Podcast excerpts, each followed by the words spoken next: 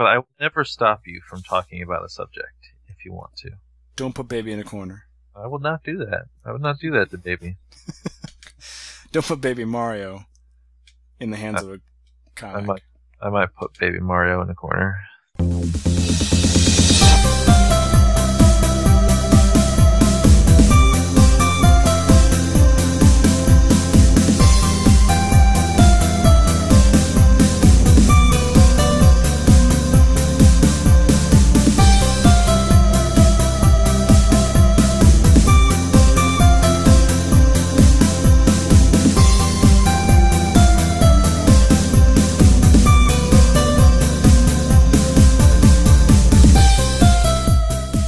Welcome to the Negative World Podcast, the podcast about video games by the Nintendo fans at negativeworld.org. This is episode 52, and this episode is being recorded on Friday, August 16th, 2013.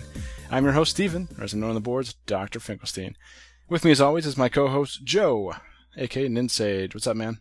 Heyo! And uh, today we are literally recording around the world with a special guest, Michael from Down Under, because I had to say that. Um, I was compelled to. Uh, or as he's known on the boards, Pokefreak 911. Hello, Now, is it 911 or is it 911? nine one one. Or is It, It's a 91 one?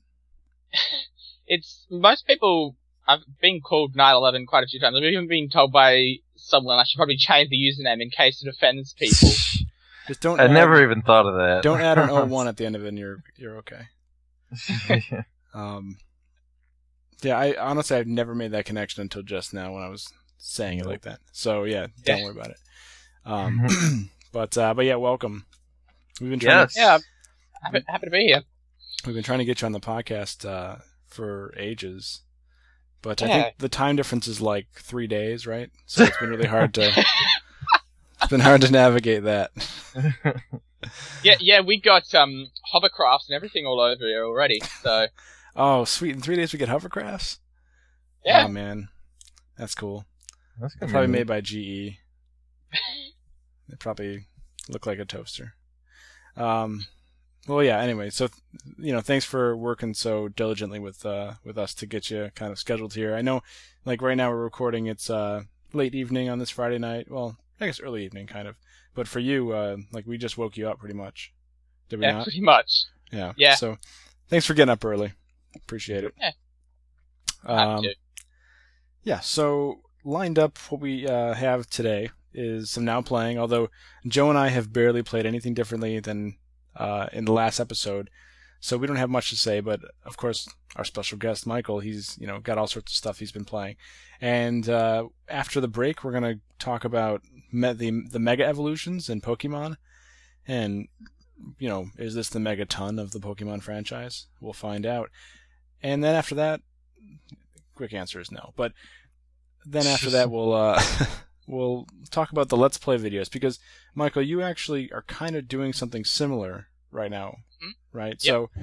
Uh, so we'll dive into kind of what you're doing because I've actually witnessed what you're doing and I, I enjoyed it when I was there. And uh, so we'll talk about that and then we'll kind of dive into just what those kind of videos are. Let's play. There was also some controversy recently about um, Nintendo trying to shut that stuff down. And so, you know, we'll just kind of expand on that and see what comes of it.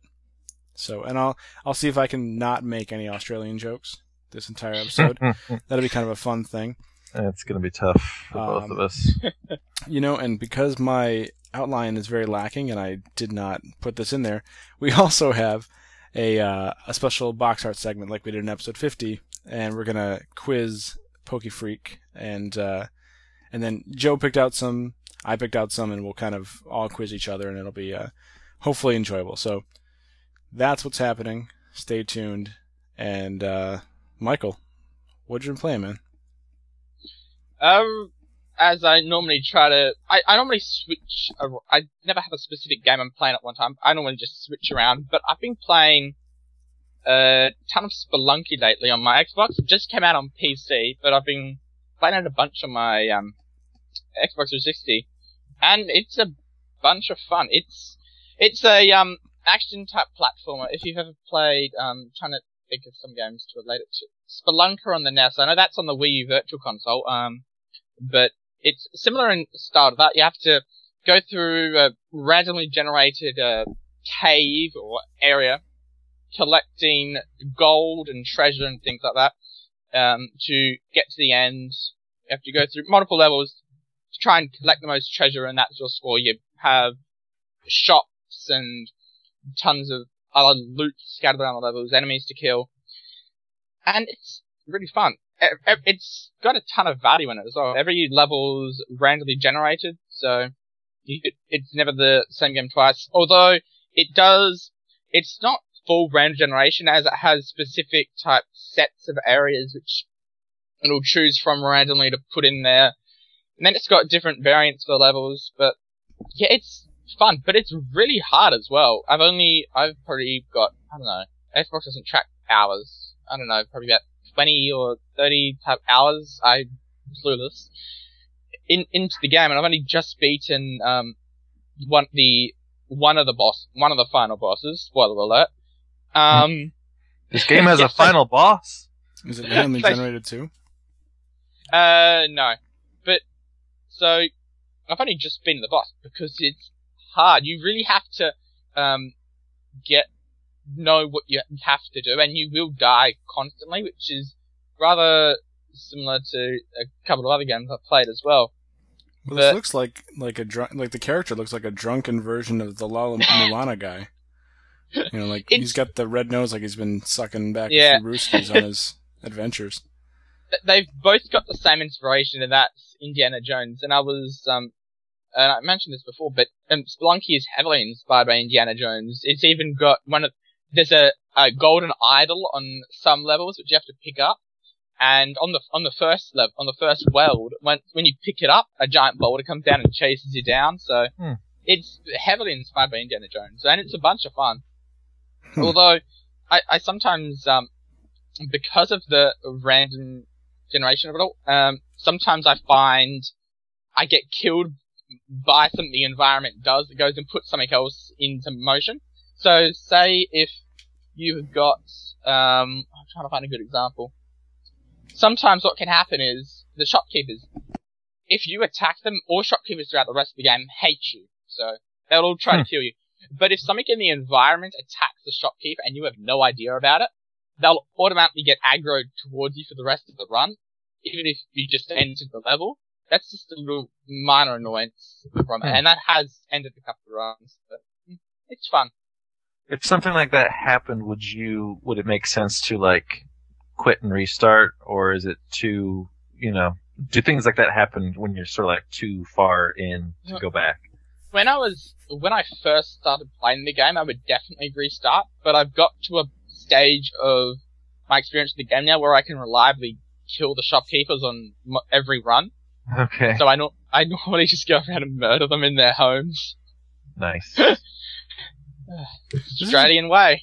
this is a pretty interesting game. From uh, I, I, mean, I'm seeing it for the first time as I watch a YouTube video right now as you're discussing it, and it kind of has a graphical style almost of like a an 8-bit but not 8-bit version of the Wario Land Shake It style. Mm. I mean, that's what the kind of the colors and, and the art style looks like to me. But mixed with some La Mulana and uh, yeah, I mean, it, it seems really kind of interesting. Like it would be pretty cool.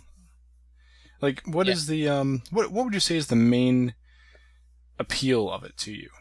Because random randomly generated stuff that never sits well with me really. Like Cloudberry Kingdom, I'm still not sold on because I feel like while yes, it kind of makes the game unlimited, it also poses a risk of not having a refined experience because you don't have an actual mind crafting something. Mm-hmm. It, it might feel kind of, I guess, uh, well, random. You know, I mean, I don't know how to describe it. yeah, it's like that, it so. does. Like usually, like when you talk about a good game design, it's because it sort of has like a natural flow to it, or it feels like a like a piece of music. You're sort of like being carried well, like, along. What's through. that? Um, what's that art style, the painting style, where they just kind of do random stuff? They kind of fling paint onto the page. Isn't it a whole genre? Um, yeah, the words for that escape me. Yeah, me as well. Yeah, but, but, like that is so hit and miss. You know what I mean? Sure, sure. And uh, and for that exact reason, it almost feels like there is no direction, uh, and there probably is to some degree, but um, maybe you know not so much as as perhaps a Picasso painting would have been. You know. Mm-hmm. Mm-hmm. So so anyway, that was a really long way of asking you a simple question, uh, which is my mo. But what is the main appeal of this game for you? It it um, as much as it disagrees with you, it is the randomly generated nature of it. I do love a refined game experience, but the I love games with the random generation because it adds uh, that replay value. And most games of random generation that I've seen, maybe Cloudberry Kingdom is an exception. The random generation, random generation is done in a way where it still is a refined experience. They always have certain parameters in place to Sure. Yeah. stop certain things from happening, And- and, it, it is just Well, I, get, fun I and do replayable. I do get that impression a little bit from this video that I'm watching. It does feel like it is there still is some sort of rules, uh, set of rules that are that are kind of being followed despite the randomness, which Cloudberry Kingdom never really gives me that feeling when I look at it. And uh, and part of that is because I've even been reading that uh, people who've played it, the reviews kind of unanimously say that it feels like the levels are designed to just be run through in a perfect way, and that's Yeah, how they're they have a- They have a set path which is always clear for you to be able to run through. But right and what i'm looking at here and you can you know uh, attest to this or not is that there's all these ladders and all these different things and you can pretty much blow up whatever part of the cave you want to blow up and where you want to go Yep. and you can Yep. kind of experience you don't the whole goal isn't to blow up everything and find everything it's to kind of make your way through you know however you feel and so it will be Yeah. It- you know kind of you- different but you have a choice Yeah. you always have different things. You can always choose what you want to do, and that's part, part. Another reason why I like it is the choice. I mean, you could go through a run and kill all the shopkeepers. You could go through on a run and not kill them all, or go Hmm. through a run and not pick up any damsels, or something like that. So you've always got different variants that you can do. It's, it's so what's what's the main premise then like what how does the level end Uh, level ends by going into a door which sends you further down into the network of tunnels, mines, And then, Whatever uh, you- and then like what um you know what are you graded on? Uh, like what what would make someone not literally just look for every damsel and kill every enemy to get the most complete score? because uh, if you spend, I think it's um, two minutes or more in a dungeon, the ghost comes, and the ghost will kill you in one hit and hunt and hunt you down and follow you, and he can go through everything as well, and he's pretty big as well. so if you spend too long, if you spend too long in a level, he'll come and kill you. But there's you you ca- you can manipulate the ghost. There's a a strategy called ghost running or ghosting, where because the ghost, if it if it's magical, if it travels over a gem like a sapphire or a ruby, it turns it into a diamond, which is worth a ton of money. Mm. So all the all the people that are super experienced in the game, they get these massive scores by ghosting these Right. scores. they use the threat to enhance the points. Uh, Yeah, because it's, a risk, risk reward thing. reward. Yeah, that, a lot of um games of roguelike type elements, like Spelunky does have some. It's not a full roguelike, but it has elements of roguelikes. They always manipulate the risk versus reward mechanic to try and kill the player, because that's what their main aim is. It's not to give the player a good experience. It is to kill them, and that's the challenge in it. Yeah, well, I love the fact that this brings back memories of Bubble Bobble. Uh, I hope the ghosts are shaped like whales. Um, you know, this all sounds pretty cool. Is there a uh, is there a demo? Uh, I don't think there is, but there is a free PC version which is a little bit um old and it's different. It's not. It's different to the um one that's on Steam and Xbox Live Arcade at the moment. It's got different art style, but the same core mechanics are there. Yeah, I haven't played the um free PC version. I think I played it a short for a short short time when Super Meat Boy first came out. 'cause Mhm. That had Spelunky dude in it. I played for a short time then, but that was about it. Oh, very cool. I, I'm kind of interested in this game now that you've talked about it. Because if it is, then I'm SOL. But Hmm. Dang Mac users. I know we're great in many ways, but gaming was never one of them. Yeah. But it's it's gotten better. But yeah, you know, zero times two is still zero. You know what I mean? Yeah. But uh, cool. So uh, unless you got anything else to say about that, uh, what else have you been playing?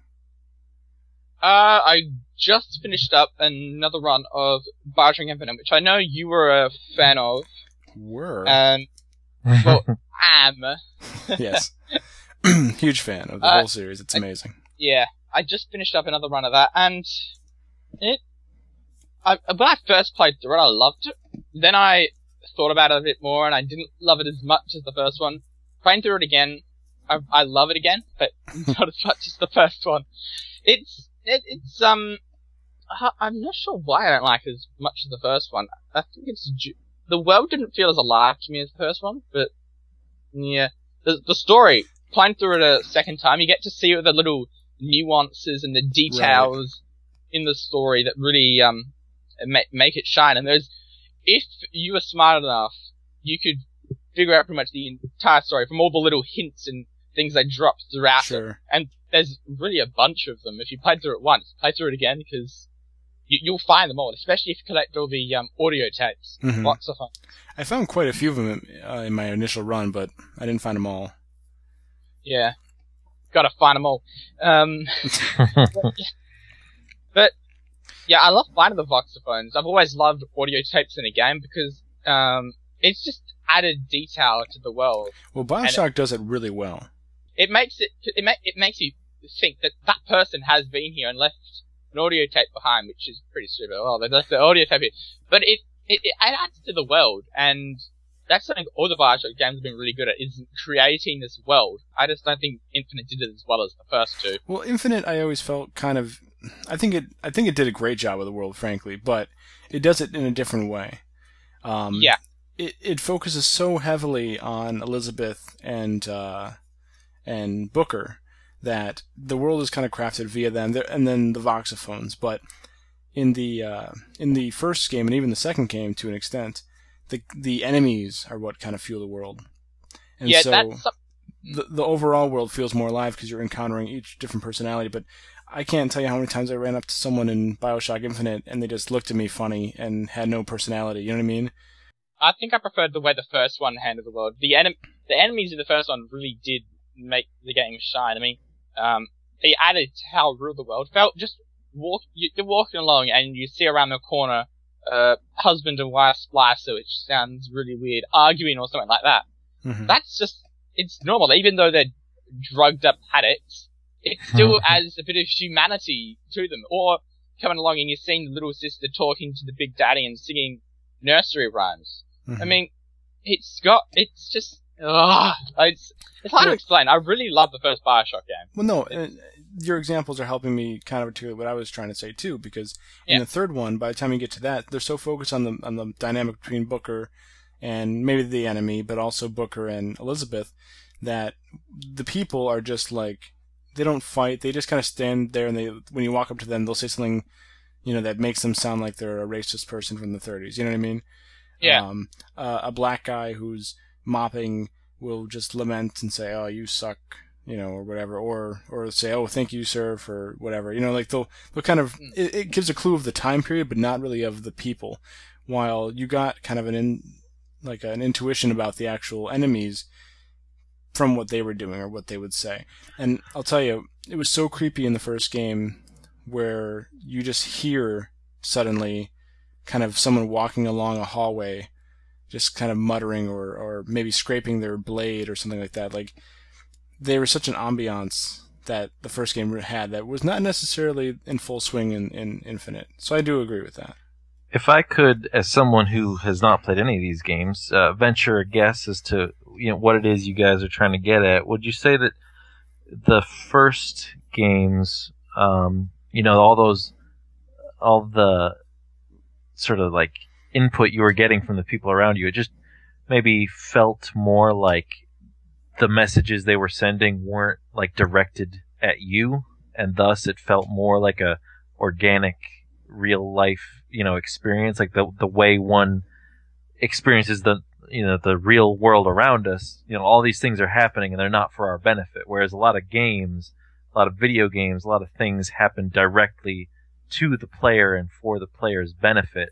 I think maybe that's what you're saying is more like what the third one did, and then it feels a little bit less organic, feels a little bit less natural. Yeah, and to Right. like amend to what you're saying, in a weird way, even though there's more kind of people in this world in the third one, it feels less about the world. Almost Mm. like they're there just to populate it, just to make it like, oh, you can just look and say, oh, there's a lot of people here. Okay, I get it.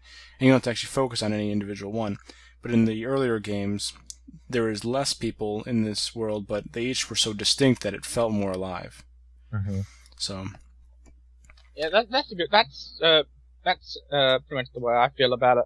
I just, I I found the original ones felt more organic and immersive compared to Infinite.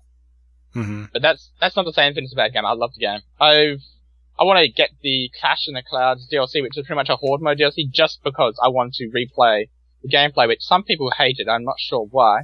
Just because I'll find the gameplay fun, and when I want to play the story again, I'll play through the story again because it's enjoyable, the same as the first two. hmm They're just enjoyable experiences to replay. When you replayed it, did you play in the uh like the what I forget the mode, but it's the hard mode more or less. Uh, 1999 mode. I did I did a playthrough on normal mode because I wasn't in the mood for just dying all over again constantly. hmm So I, I played through it in, in normal mode when I had played through hard mode previously. So it was easier, but it was And- still fun. And the game doesn't quite punish you in the way that it the other ones did, as far as you know having to have the save points. Uh, I mean, there are checkpoints, but Yeah, I preferred the save point system to be honest. Uh, it I had more control over what was going on, and I could stop playing whenever I wanted. With this one, if I got to a certain point in the game, I couldn't put I couldn't turn it off until I got to a specific uh, point, and then I could turn it off. And mhm. sometimes the checkpoints can be fairly far apart as well, which uh, which annoys me. I, li- I Mhm. like having manual saving. yeah, I Would I you have any way of knowing like how close you were to a checkpoint? You know, if you hadn't uh, been there before, like was it something like okay, I know, uh, like the next time I approach a gas station or something, it'll be a checkpoint, and there's probably one around here. Or would it just be totally like out of the blue, like oh, it's saved, now I can quit? I Uh, you would know normally. They normally do, uh, when you enter a new area, it normally sets up or it normally auto saves. right, but they don't checkpoints there. telegraph when the next area is coming. There were some times Yeah. when I would be playing and I really was enjoying myself, but I kind of had to go do some stuff, and it's like, Hmm. okay, well, well, you know, I got to get there. I'm probably close. Let me just keep going. Yeah. And then, of course, you're presented with like a big battle that, oh shit, okay, I gotta go through this really quick. Yeah. Um, although I think the game, if I remember correctly, it's been months now since I played it, but I think the game did a pretty decent job of saving before the big battles, so Yeah, you it wouldn't have to redo stuff if you failed, and appreciated that. That's throwing Mm. the gamer a bone. hmm So It, it, go ahead. no, it was. Just, it's just a matter of convenience, really, and a lot, a lot of games remove convenience. I find, and Yeah, then so, there are a lot of games. Yeah, They remove convenience as a means of making difficulty higher, but that's kind of a I don't know. I never understood that as being the method of making a game more difficult. Mhm. It makes it more frustrating. Doesn't necessarily make it more difficult. that's a that's a problem I continually have with games, and I sometimes find it hard to articulate, especially a lot of older games where the they don't have a lot of checkpointing, which I've said before. It inconveniences the player and increases frustration, which is a hard balance to get in games. Is frustration versus difficulty, and difficulty versus frustrated frus- Mhm. frustration. Well, Uh, take take a look at the Mario series for example, and I know that there are some uh, positive arguments I'd say about how the old Mario games used to do things, but the fact that lives are kind of insignificant now, I'm kind of okay with because it's kind of like Bit.Trip Runner or Super Meat Boy. I can just kind of keep going, and I don't have to I don't have to manage my lives because when I was playing Super, New Super Luigi U, I was enjoying myself, but at first I was really stressed out because I was pretty low on lives and I was dying, and because it was a hard game, and um, I mean, and and that's fine. I need to earn those lives. I'm okay with having to earn the lives, but the fact that I was able to earn a lot, and by the midpoint of the game, I didn't really worry so much. I was just kind of focusing on the challenge of the levels themselves. I felt better about my experience because I wasn't so worried about a stupid counter, more or less. Because Hmm. hell, the second I run out of lives, all it's going to do is kick me back up, give me five more, and I'm just going to have to go back to maybe three levels at most to the nearest castle. So it's so arbitrary to even do that. You know, Mhm. let me replay that level because I want to, because it's fun, not because of some bullshit thing. That's why I I really don't care very much for Donkey Kong Country, because I think the save system is horrendous, and that's pretty much the only the only downside to that game. But it makes it kind of leaves a bad taste in my mouth. Mm. So I'm I never felt that way about Donkey Kong Country. Maybe because it the original Donkey Kong Country was my first ever game, but oh, wow, okay, Hmm. yeah, um, I've it, it's most of the time I can go through the levels fairly easily, and that might just be because I played them quite a bit. But in the original, there's only really one point where I struggle, and I find Donkey Kong Country is meant to be a difficult game, but I never get too overly frustrated with it. It's uh, strange. I find I, I, it's hard, but I don't get frustrated. I managed to get that balance right for me personally. it's for other okay. You can call me a wimp. You can do it. I know you're toeing the line. You can just go for it. Okay. You can call me a little baby.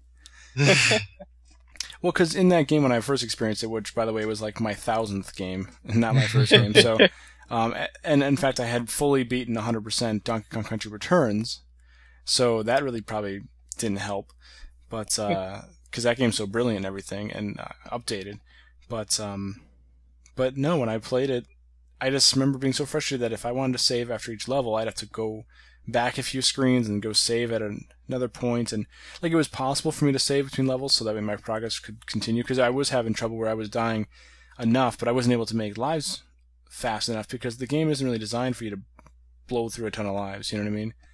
Mm. Each one's kind of precious, but for someone like myself who was having a little bit of trouble, and that's partially, I would say, because of the graphics, which I know people praise them, but I don't think they hold up at all.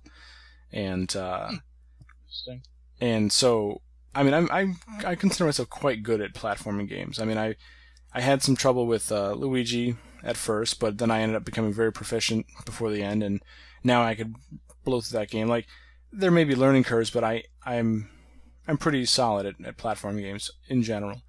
And uh, so for me to have trouble with this one, I mean I'm I'm assuming there's just little you know details that that kind of were the game's fault as opposed to mine, just based on my experience with, with my Yeah. own talents. But, but uh, you know, again, coming into it, and I, I admit I didn't come into it with some sort of excitement either. So, you know, that might have influenced. and Maybe I didn't care. Maybe I wasn't. Maybe I wasn't on my A game, uh, and that's why I was dying more, which then led to me being frustrated with the save system.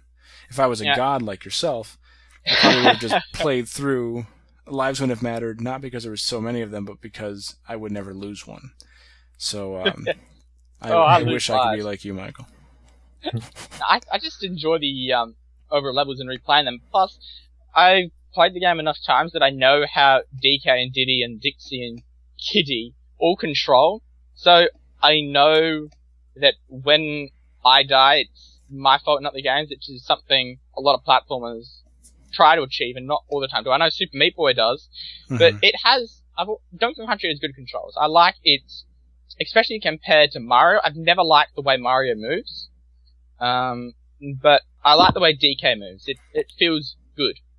you know how games were like translated for other regions, and maybe they made the controls better for Australia. That's what I'm Hmm. thinking.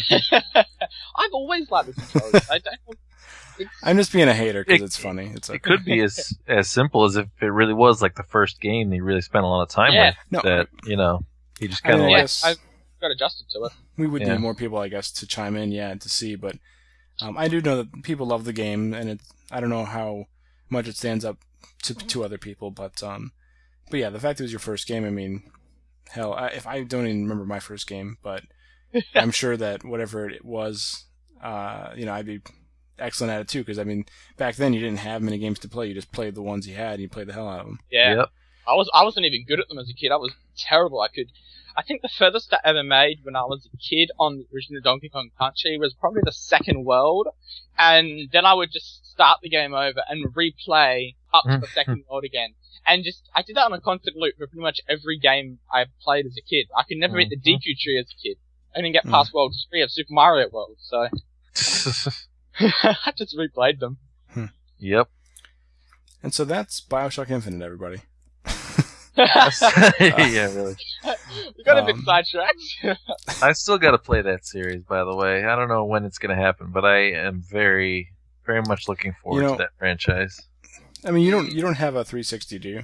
Nope. Okay, well, I don't know what to tell you there, but I almost feel like you should buy the game, or at least wait, maybe you know, wait till Infinite goes down in price. But uh, you can get Yeah. the first ones now, new in some cases, or at least like used and very nice. Because that's I got mine for twenty bucks, both games, twenty bucks, n- Mm. used but pretty much brand new. And I recommend you get them now before you can't get them later, you know, and then eventually worry about getting the the system, Yeah. like investing in it just because you know you want to play it. Yeah. And it, um, you're you like you prefer um, Sony? Do you prefer Sony over Microsoft, Joe?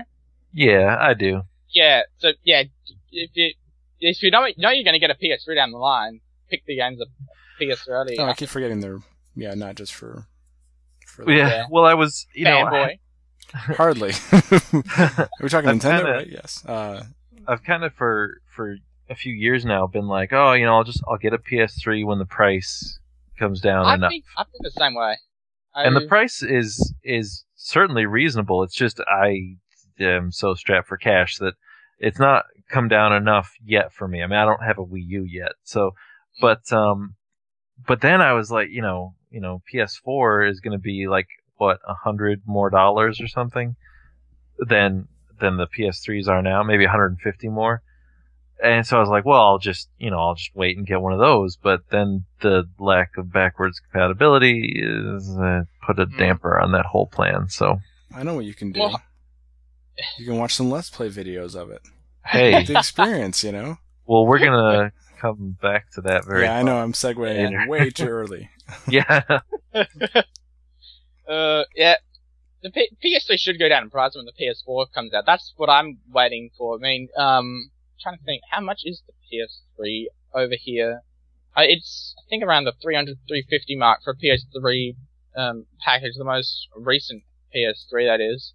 That's about how much it is over here. I've just been waiting, because there's actually quite a few games on PS3 now that I want, which weren't out a couple of years ago. Like, I really want to play Ni no Kuni, and I Yeah, heard good things about really- Last of Us. Um, Last of Us is interesting. I'm not sure if I'll like that as much as some people do, yeah. but that that should be fun.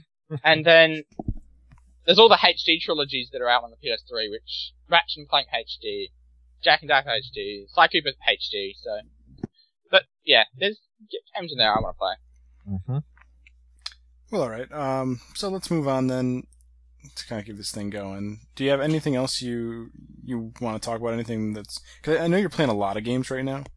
So we, Yeah. instead of doing a whole podcast on what you're playing, we'll, you know, maybe you got something else that you want to say, or maybe if you're playing one something right now for Backlogist, uh, you know, in particular, anything else, or or you you I'm can playing- pass too. It's up to you.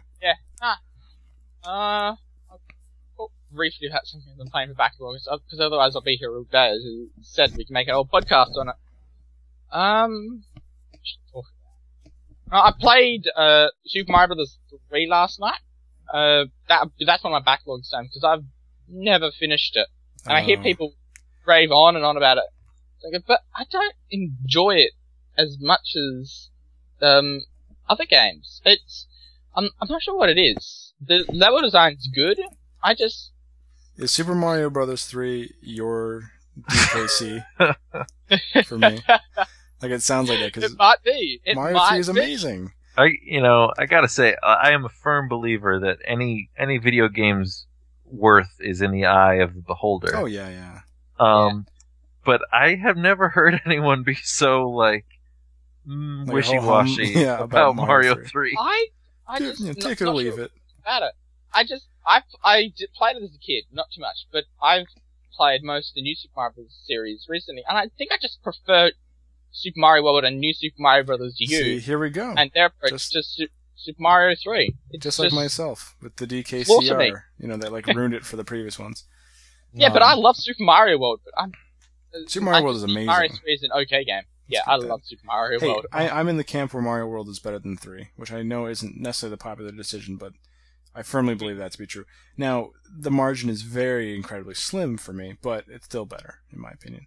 Yeah. And uh, and if I had to go back and play one on a desert island, I would go with Mario World. But I I just don't like the way Mario moves in Mario 3. It doesn't feel as precise to me. I I, I love precise uh, platforming controls, and it just it doesn't feel as precise to me. It's Hmm. just you know, personal preference. Fair enough. Now, have you been in the shoe yet? No, I have not. Because that I only- probably blows I only just mind. beat World. I only just beat World 3. Okay. That's, that's nice. World 5 is my favorite. So, you know, we'll talk again when you get there. Is that Yeah. the, the? I feel weird tr- trying to avoid spoilers about Mario Spoiler 3, man. but uh, you know, I think once you get into multiple decades, the uh, the the ban is lifted. So, But yeah, Don't Anyway, me. I need to know if Mario saves Peach or not. yep. No, Yeah. no, definitely no That's the one where Peach spoilers. dies. We're not. Why'd you tell him, man? Well, it's got to find out sooner or later. It's where Peach kind of goes into grow hiding up. for seven years and she comes back out as Daisy. It's uh, I think they used that plot somewhere else. I can't think of it. Um, no, World Five is uh, is where you start off on the ground and then you've got that kind of castle to the sky. Oh, and yeah. it goes into the clouds. Okay. I believe that's where the Tanuki suit first appears too. Is it now? It might be. I don't think it shows up earlier in the game. You can use it earlier in the game if you want, but I don't think the actual, um, like the raccoon suit or whatever, Uh-huh. or yeah, the raccoon, but not the Tanuki where you can turn into you know a statue and all that. That comes in, I think, in, in World Five. So, uh, partially that's why I always loved it. But I always loved the fact that there was like a mini world and then another mini world. But that second mini world was actually much bigger, and uh, it's a good game. How are you at you know? Okay, as a Super Mario Brothers three newbie, how are you at matching up the the cards and all that, and at the end of a Um, level or in the the mushroom huts and everything, where you kind of align Um, the three things like a slot? I'm, t- I'm terrible at that. I actually don't like the um, end of level where you have to go up and hit the card as much as the flagpole. It's just uh, I've always the flagpole had um, a bit more of a, a fanfare, quite literally, to end in the level, and it felt more dramatic, which is strange saying about a Mario game, than just jumping up and hitting the card. So, Well, see, what yeah. you need to have is like Mario running up to the flagpole, ripping it out of the ground, and slamming it to the ground, and then and then walking away. Like that would be grand, you know, grand and everything. Although in in a lot of the levels, if you are at max speed before you see the edge of that black kind of end level area, and you, when you jump, if you jump at the right time, or depending on when you jump, it doesn't really matter. It depends on which one you're going for, the star or the fire flower or the mushroom. But if you jump at that same time, you can consistently get the same things because that roll, like the start of the whole uh, just randomizing thing, is actually the same thing for every level. So if you consistently hit like the middle of the box on the left side, you'll always get like the fire flower, just because of the way it times. So as long as you're at a full speed. So I mean that's a little little pro tip for you from the Nintendo hotline. Thanks for calling. hmm I remember they. I'm not sure if they still do that, but they used to have um. You used to be able to phone up somewhere, and they used to give you tips and things Mhm. on game, The gaming Nintendo hotlines tip line. things like that. Yeah. Boy, that's a blast from the past. I remember my stepfather used to ring up that, if I remember correctly. Yeah. I was too young at the time, but oh boy, memories. But cool. So Ugh. Uh, well, you know, I hope that you continue to semi enjoy it. Hopefully, it gets better for you. But I mean, hopefully, hopefully you. I mean, I don't, I don't hate it. It's still, it's still slightly enjoyable. It's just, I don't Slightly like this much as the other game. Slightly. Slightly. All these diminishing Slight words. amount.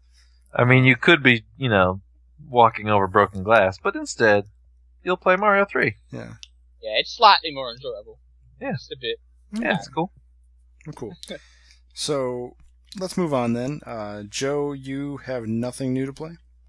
Yep, just been playing Animal Crossing, and I'll probably be playing Animal Crossing for the next million years. Um, the the one thing I did I did come up with a new a new gripe that I don't think I mentioned last time, but it has to do with uh, the sort of customization and control over your town that we mentioned. Mm-hmm. Um, did I talk about placement of of buildings like public works projects? No, I don't think we did. Okay, In the so hour we talked, I don't think we Ex- did. Exactly. So it's just that I, you know, I think it's really cool that uh, you know, everything is like on a grid, which helps. You know, like an invisible grid when you're trying to lay out your town and everything.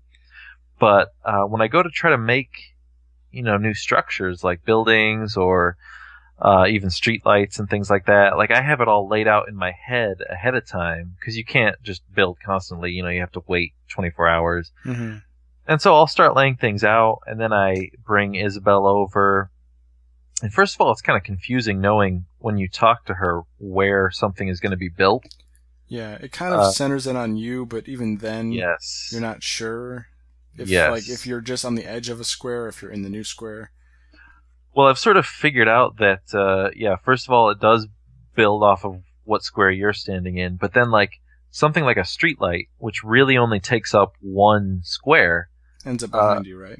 yeah, for whatever reason, the. Because you're probably at the front of like the box. You're at the front and Yeah. center of the box, so whatever's behind you. Because she always talks about, well, you need three spaces behind you, and Right. So it'll be so even though the actual streetlight only takes up like one box, the building of the streetlight takes up like two boxes, and it will, you know, the actual light will appear in that second box, which is, you know, so you just kind of have to figure these things out on your own. Um, and in addition, I wanted to put uh, fountains on either side of my house. mm-hmm. But she said even though I had space for it, they they recommend leaving some empty space outside of the uh, object. So even though I had like a three by three box, uh, you really need like a four by three box so Hmm. that. And as I was thinking about, because I was like, well, that's stupid. Like I could just, you know, if I wanted extra space there, I'd just move it over.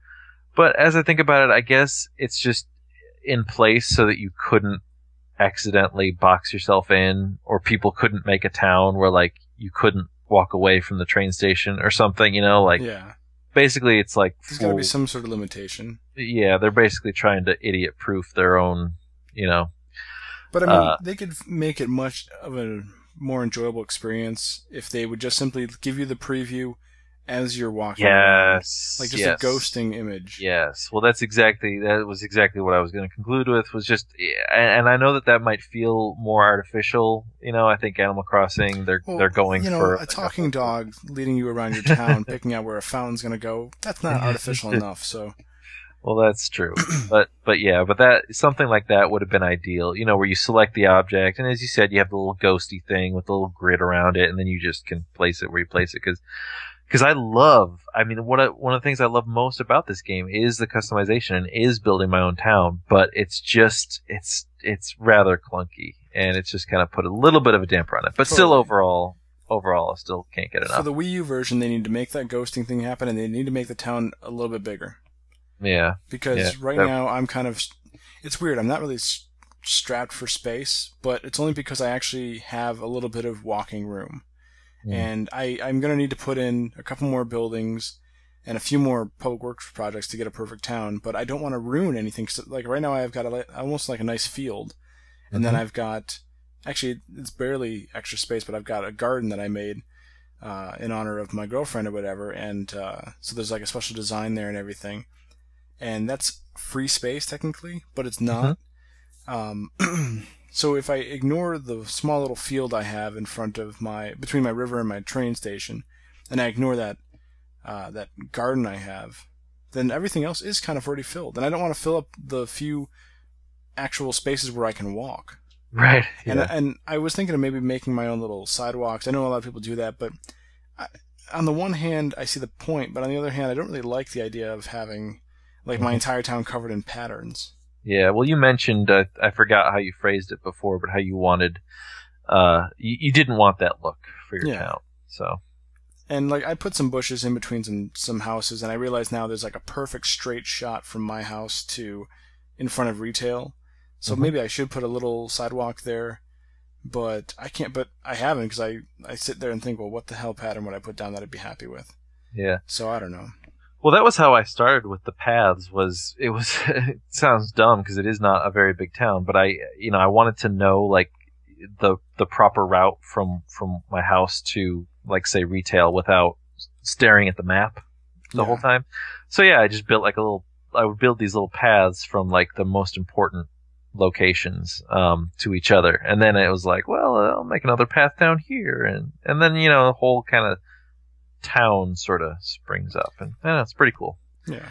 I am enjoying the game very much, and even though uh, don't tell Steven because he's the podcast co-host, and and I want him to think I'm doing a good job, but I am actually playing Animal Crossing right now. That's how much I love the game. So Wow. Well, focus because Yeah. whenever I try to play during the podcast, I cannot focus. Well, it's okay. You'll just don't tell Steven. And, you know, Michael, you don't tell Steven either, and then it'll be fine. It'll be our little secret. All right. And don't tell him that he uh, sucks at Donkey Kong Country either. I don't. Wanna, I don't want to hurt his feelings. yep, so that's all I've been playing. What about you, Mr. Okay, well- Finkelstein?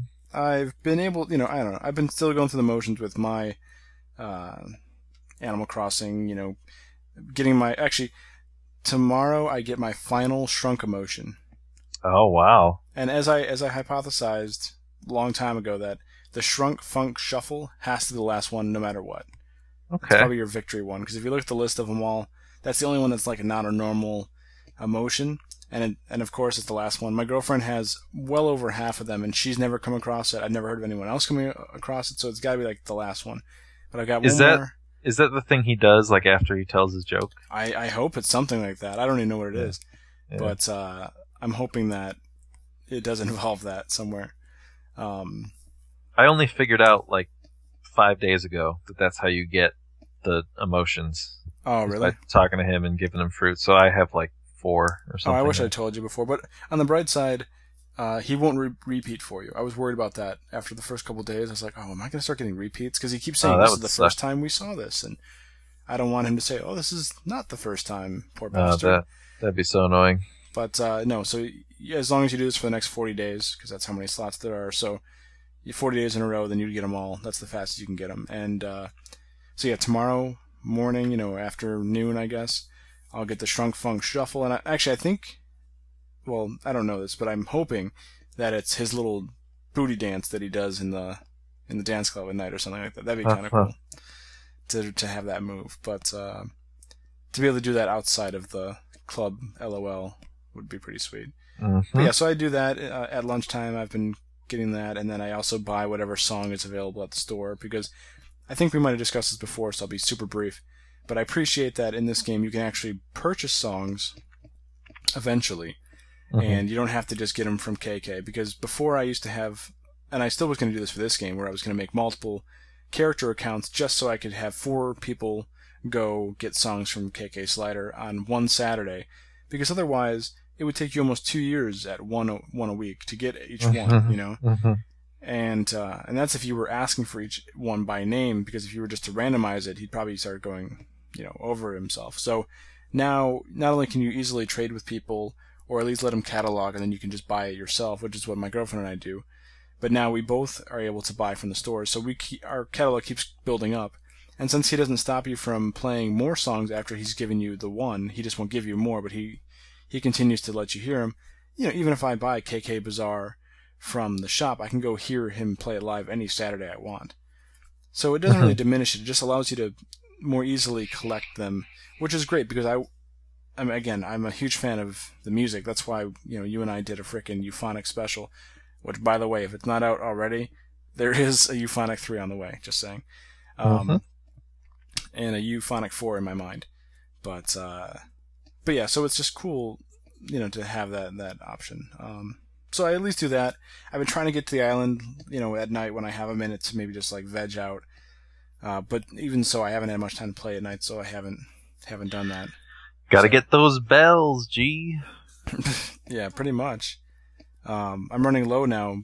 Uh, I did expand one of my rooms, so I have some space finally, and uh, thank God because I was just running out of room. I I have a good amount of dinosaur models now. Why I don't really know. I just think it's cool to do it. So I've been trying to collect those, and they're filling up my space. And uh, and I actually I'm I think I'm only the modern floor or the modern wood wall away from having all modern wood furniture in my main room. Uh, that's So- what I started with. Was all modern wood. I'm slowly moving away from it, but I never got the wall, or else I'd give it to you. Oh man, I wish because I think I'm pretty sure that's the one I'm missing. I have like ten pieces of furniture and I have the floor. Mhm. So Uh, I did alter one of the pieces. I altered the desk or no, the table, and uh, you have two options too, which is kind of neat. But um, yeah, I mean, I kind of like the basic.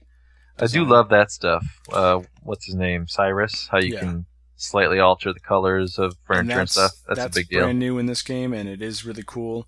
Yeah. Um, when I did that special room for my girlfriend, uh, I forget what user gave it to me, so I apologize if you're listening. But one of the users from Negative World had given me a, for some reason, no, I don't want to say the name because if I screw it up, then it's just weird.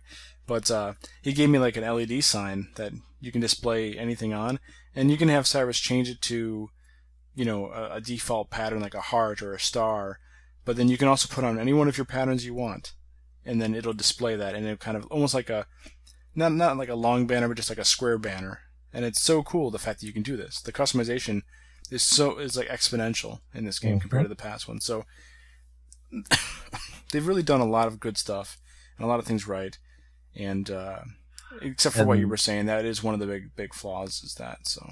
Yeah, and I could imagine you said, you know, hopefully they fix it with a Wii U version. I could imagine like, you know, if they let you use the gamepad to do things like determine where to build things. I mean, you know, if you had like a bird's eye view of the grid, that'd be Well, I'm really trying to think of what other games do that. Uh, I feel like a I've- lot of games do, but I Yeah, yeah, I, I, feel like I've done that many times. Like, I think it was called. Uh, mm, it's, it was a PlayStation One game called Dark something, Dark World, Dark something. No, Oh, Dark Cloud. Dark Cloud. Yeah, Yeah, yeah, yeah. that was one of the Yep. few Sony games I've ever played, and uh, and like had decent time with. But I liked that game a lot, Yeah. and that was one of the reasons because you got to kind of pick and choose your your town like that. It was so cool. Yeah, I had that game. So- good times. It was like Yeah. Sony's uh it was kind of like Sony's Zelda a little bit. Well, it was kind of like, honestly, it was kind of like the Rune Factory because you Yeah. also That's true. it was like Harvest Moon with Zelda. Yep. Yep. And then, um, It's a cool game. I heard the second one was even better, but I never played it. oh, I didn't even know there was a second one. Man. Yeah. Yeah. But yeah, so anyway, anyway, so I didn't mean to like add on to the Animal Crossing discussion, but so Animal Crossing, you know, obviously I'm playing that. We'll continue to do so. Uh, and Michael will get it next month. yeah, until he gets it, then I'm going to stop playing the day he gets it. no, I don't. I don't. I'm just kidding. Uh, I, you know, and I'll try to help you the way, any way I can, but I, I don't have a lot of time to sit there and Wi-Fi with people uh, as much as I wish I did. So I'll hook you up. I still have some items for Ludus that I've been wanting to give to him, but he probably has them already by now.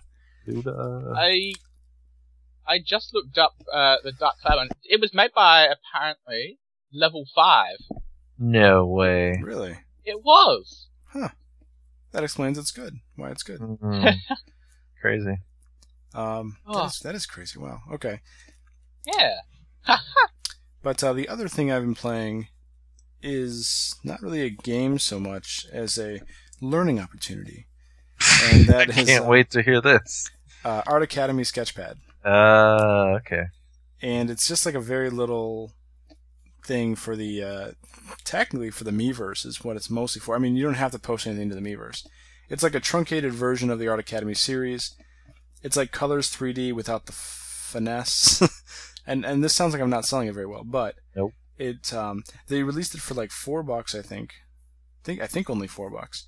And uh, there there will be I don't know if they're doing it almost like a DLC thing or if they're going to just release an actual full version later. But I feel like I'll be able to upgrade this eventually for maybe a few more bucks to the full fledged version where they'll actually have lessons like they have in other Art Academy games and stuff like that. But what's really cool is that now instead of just drawing with the pen on your uh, on the Miiverse, you can actually create colored works of art in charcoals and colored pencils, different kinds of uh, papers, and um, and so the community itself is very colorful and unique, and there's so much great art going on. And I'm seeing a lot of bad art going on, and I mean that in a good way because I feel like more people are trying to practice their you know drawing skills and just having fun with it because there's color. It's people who you know might be intimidated by all these awesome artists. Hell, we have tons of them on Negative World, Mhm. and and I certainly don't draw very many. Like when when uh, blah, when Mario asks me, "Hey, you just beat this level and got all three coins. Do you want to say something?" I never draw a picture of it. Like once or twice I did, because you know I'm I'm gonna draw something that's totally shitty. But Mhm. with this game, I can kind of separate it from the game or a game, and I can just kind of use my creativity and do my own thing. And uh, and everyone seems to be doing that, and it's really cool. Um, I'm pretty, I'm, uh, you know, I don't even remember exactly if I used Dr. Finkelstein or another username on my Nintendo. Or I'd ask people to follow me, but I don't really care, I guess.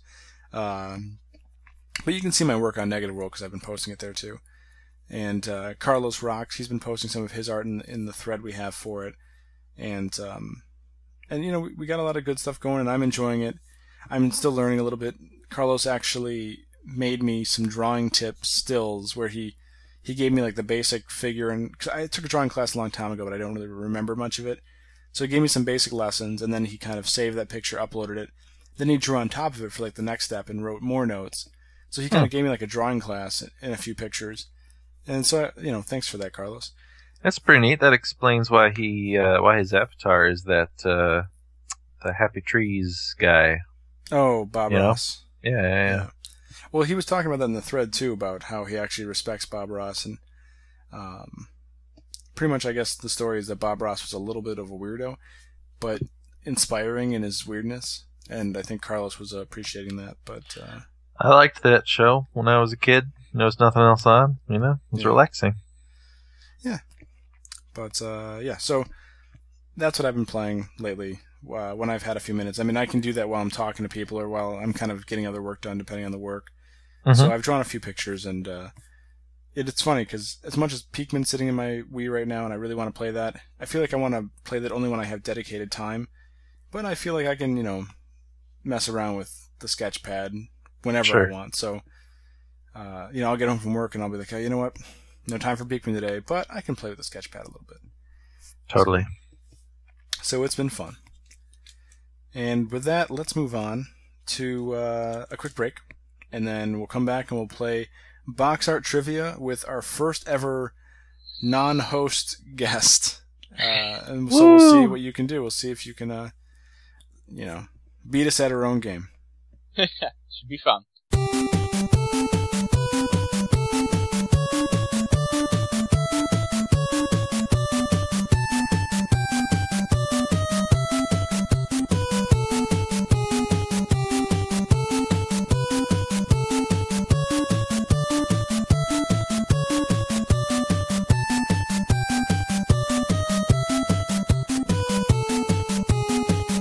Okay, and we are back with our uh, with no enthusiasm, and we're back. All right. Sorry, I just am like, and we're back. I feel like that. Uh, Thank you for joining us. Eyes. Wow. You know. ben Stein? Yes, that Ben? Stein. That that is his name. Yes. Yeah. Um, I do not ever attempt to actually sound like Ben Stein on the show. It just happens that way. Yep. Um, We're both very mellow. Yeah, we need to get some like house music pumped in here. Yeah, we are we are mellow. So this Yeah. is the, the you know another segment of I guess box art trivia, whatever. Um, or maybe we- we need to find a name for this. I'm like, what's that box? Or Yep. Um, But something that doesn't Or- sound dirty. or how? Yeah, I know. Or how how about we just have box? Like box with a rising intonation and a question. Oh mark. wait, wait. What about question mark box? Because then it's like a Mario thing, and it sort of gets at the. All right, never mind. Ah, For some reason, the syllables in that I don't like them, but but we'll talk about. it. We'll figure it out. Uh, That could be my neuroses. Fine. Um, either way, this is our box art trivia, and this is where you know we just describe box arts in a manner as if we've never played video games before. Part of the fun is to hear how well or or inefficiently I or Joe uh, describes the boxes, because that might affect the game. And then also the fun is seeing if you can guess regardless. So uh, we each have three boxes, Joe and I. Um, I don't know what Joe's are. Joe doesn't know what mine are, and uh, and you know we're just gonna throw them out there, and then whoever's not actually you know in the hot seat is gonna actually try to guess. So Yep. And I'll if go- if Michael doesn't get uh four out of six right, then he's never allowed back. yeah, and if he For sure. gets less than two correct, we actually just kick him off the rest of the show And do the rest website. ourselves. He's banned from the forum. Yeah, If he gets zero correct, then he's wins a date with zero. just I was what I've gonna- always wanted. I was gonna say uh, kicked out of Australia, but that's even worse. Well, that's how he gets a date with them. He gets kicked out. He gets brought over to Chicago, and they, they go on the romantic endeavor of a lifetime. uh, I, With I want to. I want to win a Anand- date. Anand eerily watching from from the back of the restaurant. That's that's the bonus. I would want to win that date just so I could get some deep dish pizza. Oh yeah. Hmm. Yeah. I'll I'll be passing through uh, for work next month, and uh, so I should talk to him about where I can get some good deep dish pizza. Ah, there was this one. I'll try to find out. There was this one place because there's the the famous one. I don't remember the famous one. I think it starts with an R or something. But I didn't didn't care for that too much. Although I have to be like a little bitch because I, I won't really be passing through downtown. So I need to like, wait, what's the best Chicago deep dish on the outskirts? Along the highway. No, Um, I'm telling you, this place was well. It wasn't right downtown. Anyway, it was so good though. So good. Hmm. The the main the like stereotypical one. It was too much like uh, it was like tomato soup with cheese in a bread bowl. Mm, Anyway, back When- to the game. Yes, yes, back to the game. So, all right, so we'll, we'll start with my box art first. Um, and Michael, how we do this is, uh, at least for now, we go box art number one. Um, I have to say it like that, and Joe reminds me if I don't say it. So, okay. Um, all right, here we go. So there's a big moon, and uh, there's a shark with with boxing gloves on, and he looks pretty aggressive. And uh, there's some islands and some water.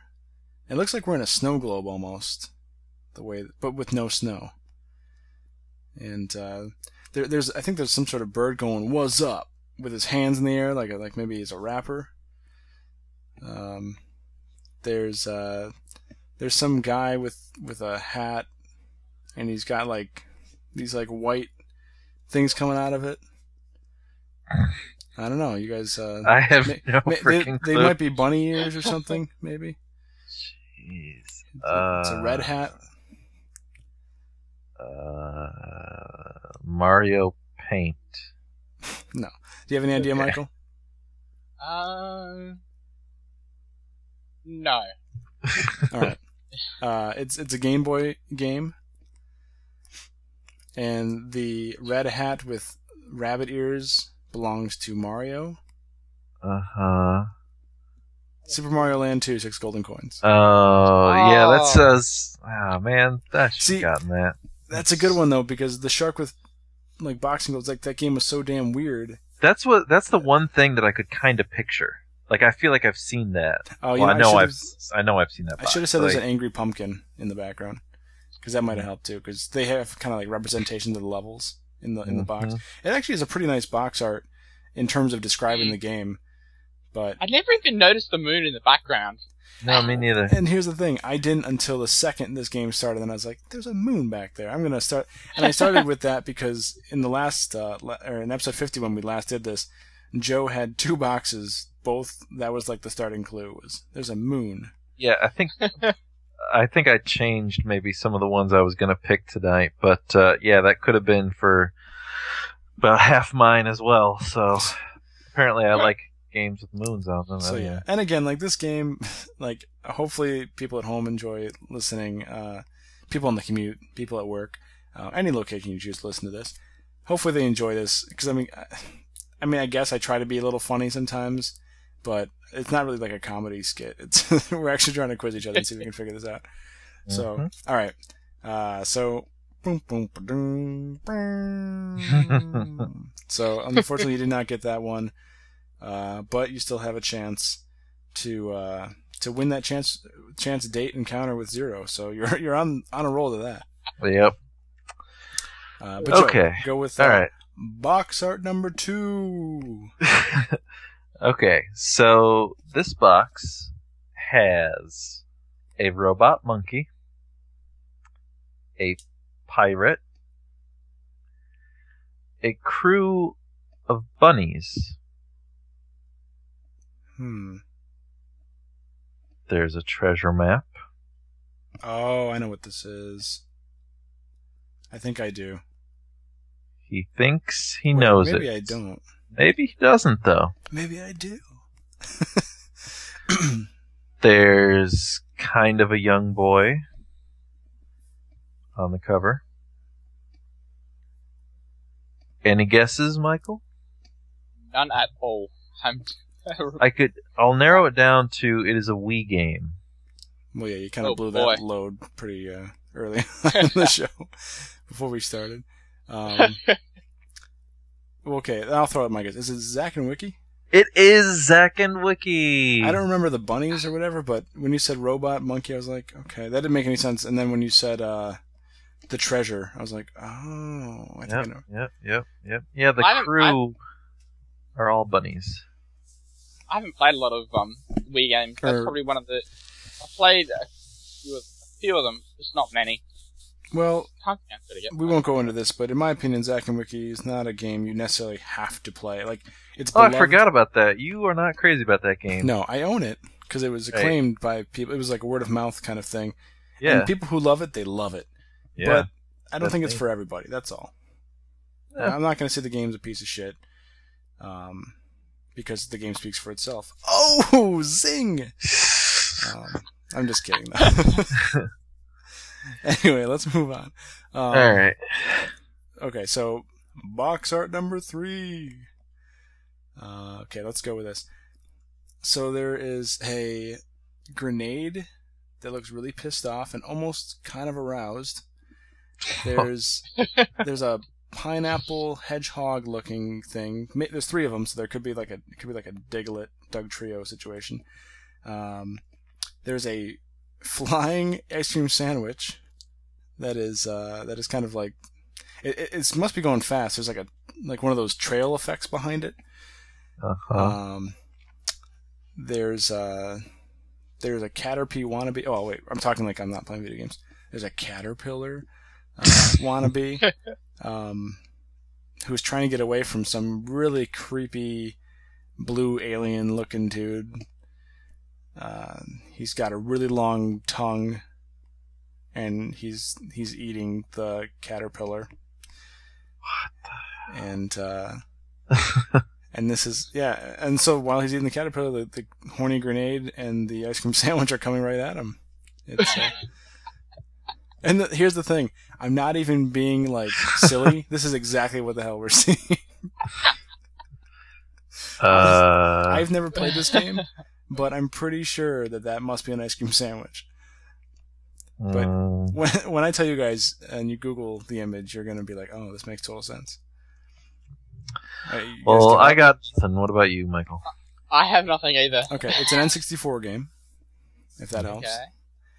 Uh, but this is Chameleon Twist. What? You never heard of that game? No. Nah. I like I said, I didn't play it, but uh, the music's pretty good, and I've heard the music, and um, I'm pretty sure it was a platformer type game. And if I You know, guess I this is just like want. I just want to stop you, Stephen, because I'm Yes. pretty sure it's pronounced chameleon. um, twice, Chamele- chameleon twiced.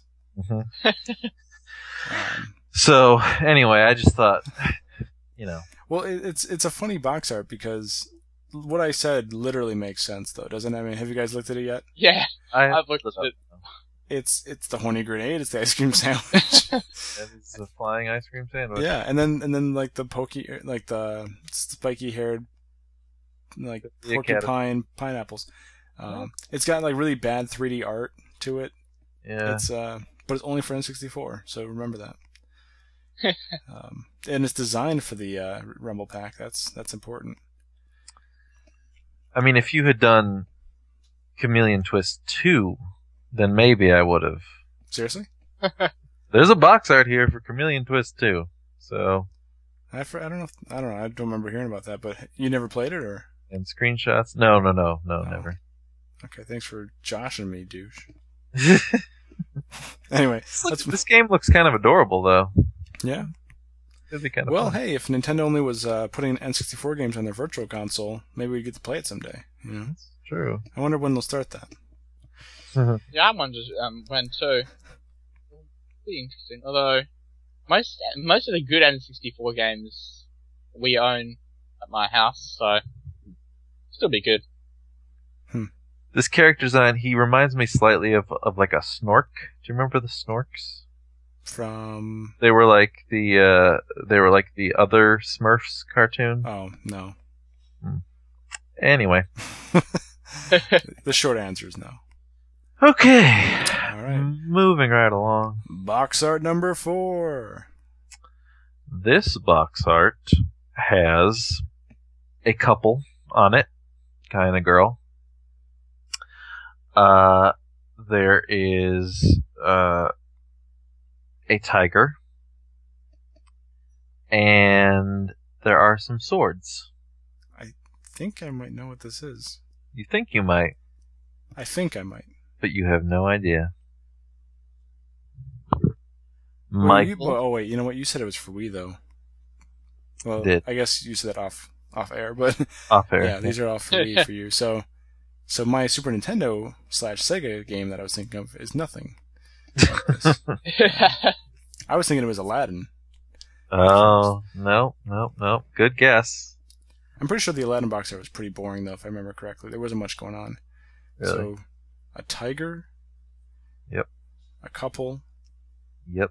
and a and a ham sandwich. Some swords. Oh, swords. Sorry. There's really not a whole lot else going on here. Okay, I I don't know. She's- I, I She's think I'm wearing a blue dress. Don't tell me anything. Uh, all right. What about Michael? how about this? How about this? The the tiger is white. It is like a Siegfried and tiger. Roy yeah. No. with Waggle control. Siegfried and Roy Las Vegas Adventure. it's Roy in the blue dress, by the way. Only for Virtual Boy. Hmm. Nothing. I mean, is it a Prince of Persia game? Nope. I got nothing either. A blue dress? Th- You can't describe anything else. There's no like ice cream sandwiches. no, um, a lot of the a lot of the box is uh, literally just white, uh, and behind them is sort of uh, sort of an ornate sculpture, uh, but it's not really. It's just a lot of like. It almost looks kind of like maybe like feathers or Not the last story, right? what's that? Not the last story, is it? Yes, the last story. Oh, is it? yes, the last. The Story. cover is, is as close as I've gotten to that game so far. I bought it, but that's all I've seen. I don't even think it's out the shrink wrap. Nice. But uh, okay, because I remember there being a couple on. The, I don't remember any color on the box really though. So the blue dress thing threw me off. yeah, it's not. I mean, there's really not. It's very muted. A lot of the colors are very, very muted. Mhm. uh, and really her blue, pretty much the only splash of color. And then you know, like the the tiger, you know, the shading on the tiger is kind of bluish. But that's that's really about it. Everything else is brownish. You- So You were using the Japanese box art. That was it. That, you know. well, well, here's here's the deal. Uh, I guess there was a bit of a twist here because uh, the I think this game. I want to say it only came in like limited edition or something like that. And so Hmm. the outer box, the box that would be like ah, itself. The, the cardboard box looks like this, and then when you open it up, the inner plastic thing uh, just has the girl in the circle, right? Is that what you're thinking of? yeah. Yeah, yeah, yeah. Ah. Um, which, by the way, That one of the threw me off. coolest, one of the coolest boxes ever because it actually is kind of shaped like a book, and it actually has like paper on the right spine. Pretty awesome. Yep. It's the last of its kind, from what I can tell. It's the last last story. story. Yeah. Yep. All right. Box art number five. So how are we doing? We're 0 for 4 here? hey, I got two. Oh, that's right. Well, I, I, I was thinking from from Michael's. Uh, Then yes, he's very close to that day with zero. I'll t- I'll t- you know, zero goes Can't on wait. vacation and then he comes back to this. I, I Yeah. should really, you know, I'm gonna have to get him like drunk so I can get a signature on the uh, the contract for this, yeah, so it's legal. I can't wait to send him that PM. By the way, all right. um, yeah. So box art number five. Uh, my last one here. Um, yeah, I don't know. Good luck. Okay. Uh, all right, so we've got. I'm trying to see what's in the background. It's hard to tell. So okay, there's a lot of there's a lot of people, a lot of characters on this on this box art. Um, you got you got like uh, like um not a miner per se, but like an archaeologist with a yellow ponytail. You got some kind of grumpy red dinosaur. Um, oh, you got this poor little uh, turtle who hurt his nose, and he's got a band-aid on it. And uh, then there's some weird kind of pirate skeleton character, and um, if you put if you put Doctor Robotnik in a blue parka with a yellow scarf, it probably would look like this character. And uh, there's another dinosaur, a green one, uh, with like a red mohawk. And all these characters are behind the main character, who uh, who's holding up a map, and uh, and they they don't have any pupils, which is kind of weird. They just got black eyes, but they look familiar still. Hmm. Um, uh, I don't know. I don't know. Uh, I've got nothing. It's part of a franchise. Um, is it like Digimon? Nope. Uh, It's almost as if they look like they're cutouts. Cutouts. Like paper cutouts? Perhaps. Paper Digimon? You guys give up? Anything, Michael? Uh, I'm thinking. What about like fossil fighters? Isn't that a thing? I don't. I know nothing was- if about this that was franchise. catchphrase where you're not supposed to say like a word that's in the title. Yeah. I would have screwed up by omitting paper was what they look like. Is it a Paper Mario game? It possibly is a Paper Mario game. Oh god. I don't even play Oh. those. For I know the I should. GameCube. Thousand Uh, Year Door. Your door. There we go. Yes. I love Yeah. that game. I There- never look at the box though. there there is no door on it, or I would have said something like that. But um, but yeah, you got the uh, the Goomba or Goombat or whatever her name is. Oh yeah, with the Yeah, ponytail. she and then I and then I mentioned uh, the red dinosaur, who's one of the bosses, and then you got that Koopa, who's got the the bruised nose. He's one of your partners. I don't really remember that pirate creep, uh, but then the yeah, green he, he was later on in the game, then the green dinosaur. That's the spunky Yoshi with the red mohawk. and, And that then- wasn't a red. Ah, that wasn't a red dinosaur. It was a red dragon. God. Oh well, get you can't fa- see get his your facts right. you can't see his body, and he looks like he's he, he has a similar. You're right. It is it is a dragon. You're right. That is a heck of a box art, though. Yeah, it is. It's it's got a lot going on. I was hoping. I was hoping. Speaking about the lack of pupils, because that's you know, Paper Mario doesn't have any pupils. I was hoping that would kind of help, but I didn't want to say he's got a red hat and blue overalls. And I just, you know, I did a Mario game for the first one, so I was like, eh. I was a little skeptical to use this one, so I apologize if it was silly. I, I will say this this game, uh, though I've never gotten into the franchise. This when this one came out, I almost did because it looked really fun and it looked really It good. It is really fun. It is a, A lot of Yeah. people say it's the best. Yeah. It is the best Paper Mario game. It is Mhm. So good. It's kind of the last of the traditional ones, isn't it? Because after this Uh, one yeah. came Super Paper Mario, which was really cool in its own right, but had its own flaws as well. And then after that, we got Sticker Star, which was completely different than even Super Paper Mario was. What is what do you mean by traditional? Like what's the The What's first the- Paper Mario was pretty much an RPG as you know them, but with a badge system to help you upgrade, which is pretty cool. Paper Mario: A Thousand Year Door was that on steroids. More Okay. characters, more, uh, but still, you still played just very traditionally. Isn't there some kind of platforming, or is that just like how you move around no, the world? there is, yeah, there is a little Yeah, bit. Yeah, there's platforming. Okay. Um, it's minimal, but then Super Paper Mario turned that into a bit more. There's a lot more platforming to to do. The the battles were a little less involved, I think. And then the ga- game mechanic that really sold it was uh, you could go from 2D to 3D, sort of, but Right. everything would stay in 2D. So it's like if you could just change, like rotate a pop-up book 90 degrees, and then you could walk through it. So there was Yeah. gameplay elements to that. And then Super, or that was Super Paper, or yeah, that was Super Paper Mario, which was kind of a mix of Paper Mario and Super Mario. Then they had Paper Mario Sticker Star, which was back to that kind of classic RPG, but instead of actually battling, you use stickers, which get used up, and those, you know, so it's like power ups on steroids. Mm. There weren't, um, there was HP, but there was no real um, magic point system. There were no badges. uh, to be had. Yeah. So it, it was quite a departure. And oh, this year, you know, that was one of the games I've beaten this year, and it kind of left a sour taste in my mouth a little bit. I still had fun, but it was one of the games that I was I was pretty okay with it being over. And I feel like kind of stinks. I feel like before that game came out, everyone was like, "Wow, Oh, yeah, Sticker Star!" A 3DS then- version of that game would be great. Yeah, and then pretty much, I feel like the overall reception once the game hit was, you know, lukewarm. Not bad, but not not yeah, great. It's, Yeah. it's not a bad game by any means, but it's definitely not going to be in in a, in a Nintendo museum someday. Hmm. So Speaking of which, should totally do that. Nintendo should really branch out a lot more. I think. I think the Nintendo World Store needs a location in Detroit, and because that'll get a lot of business. Um, but at least one in Chicago, so I can actually have a chance to go to it.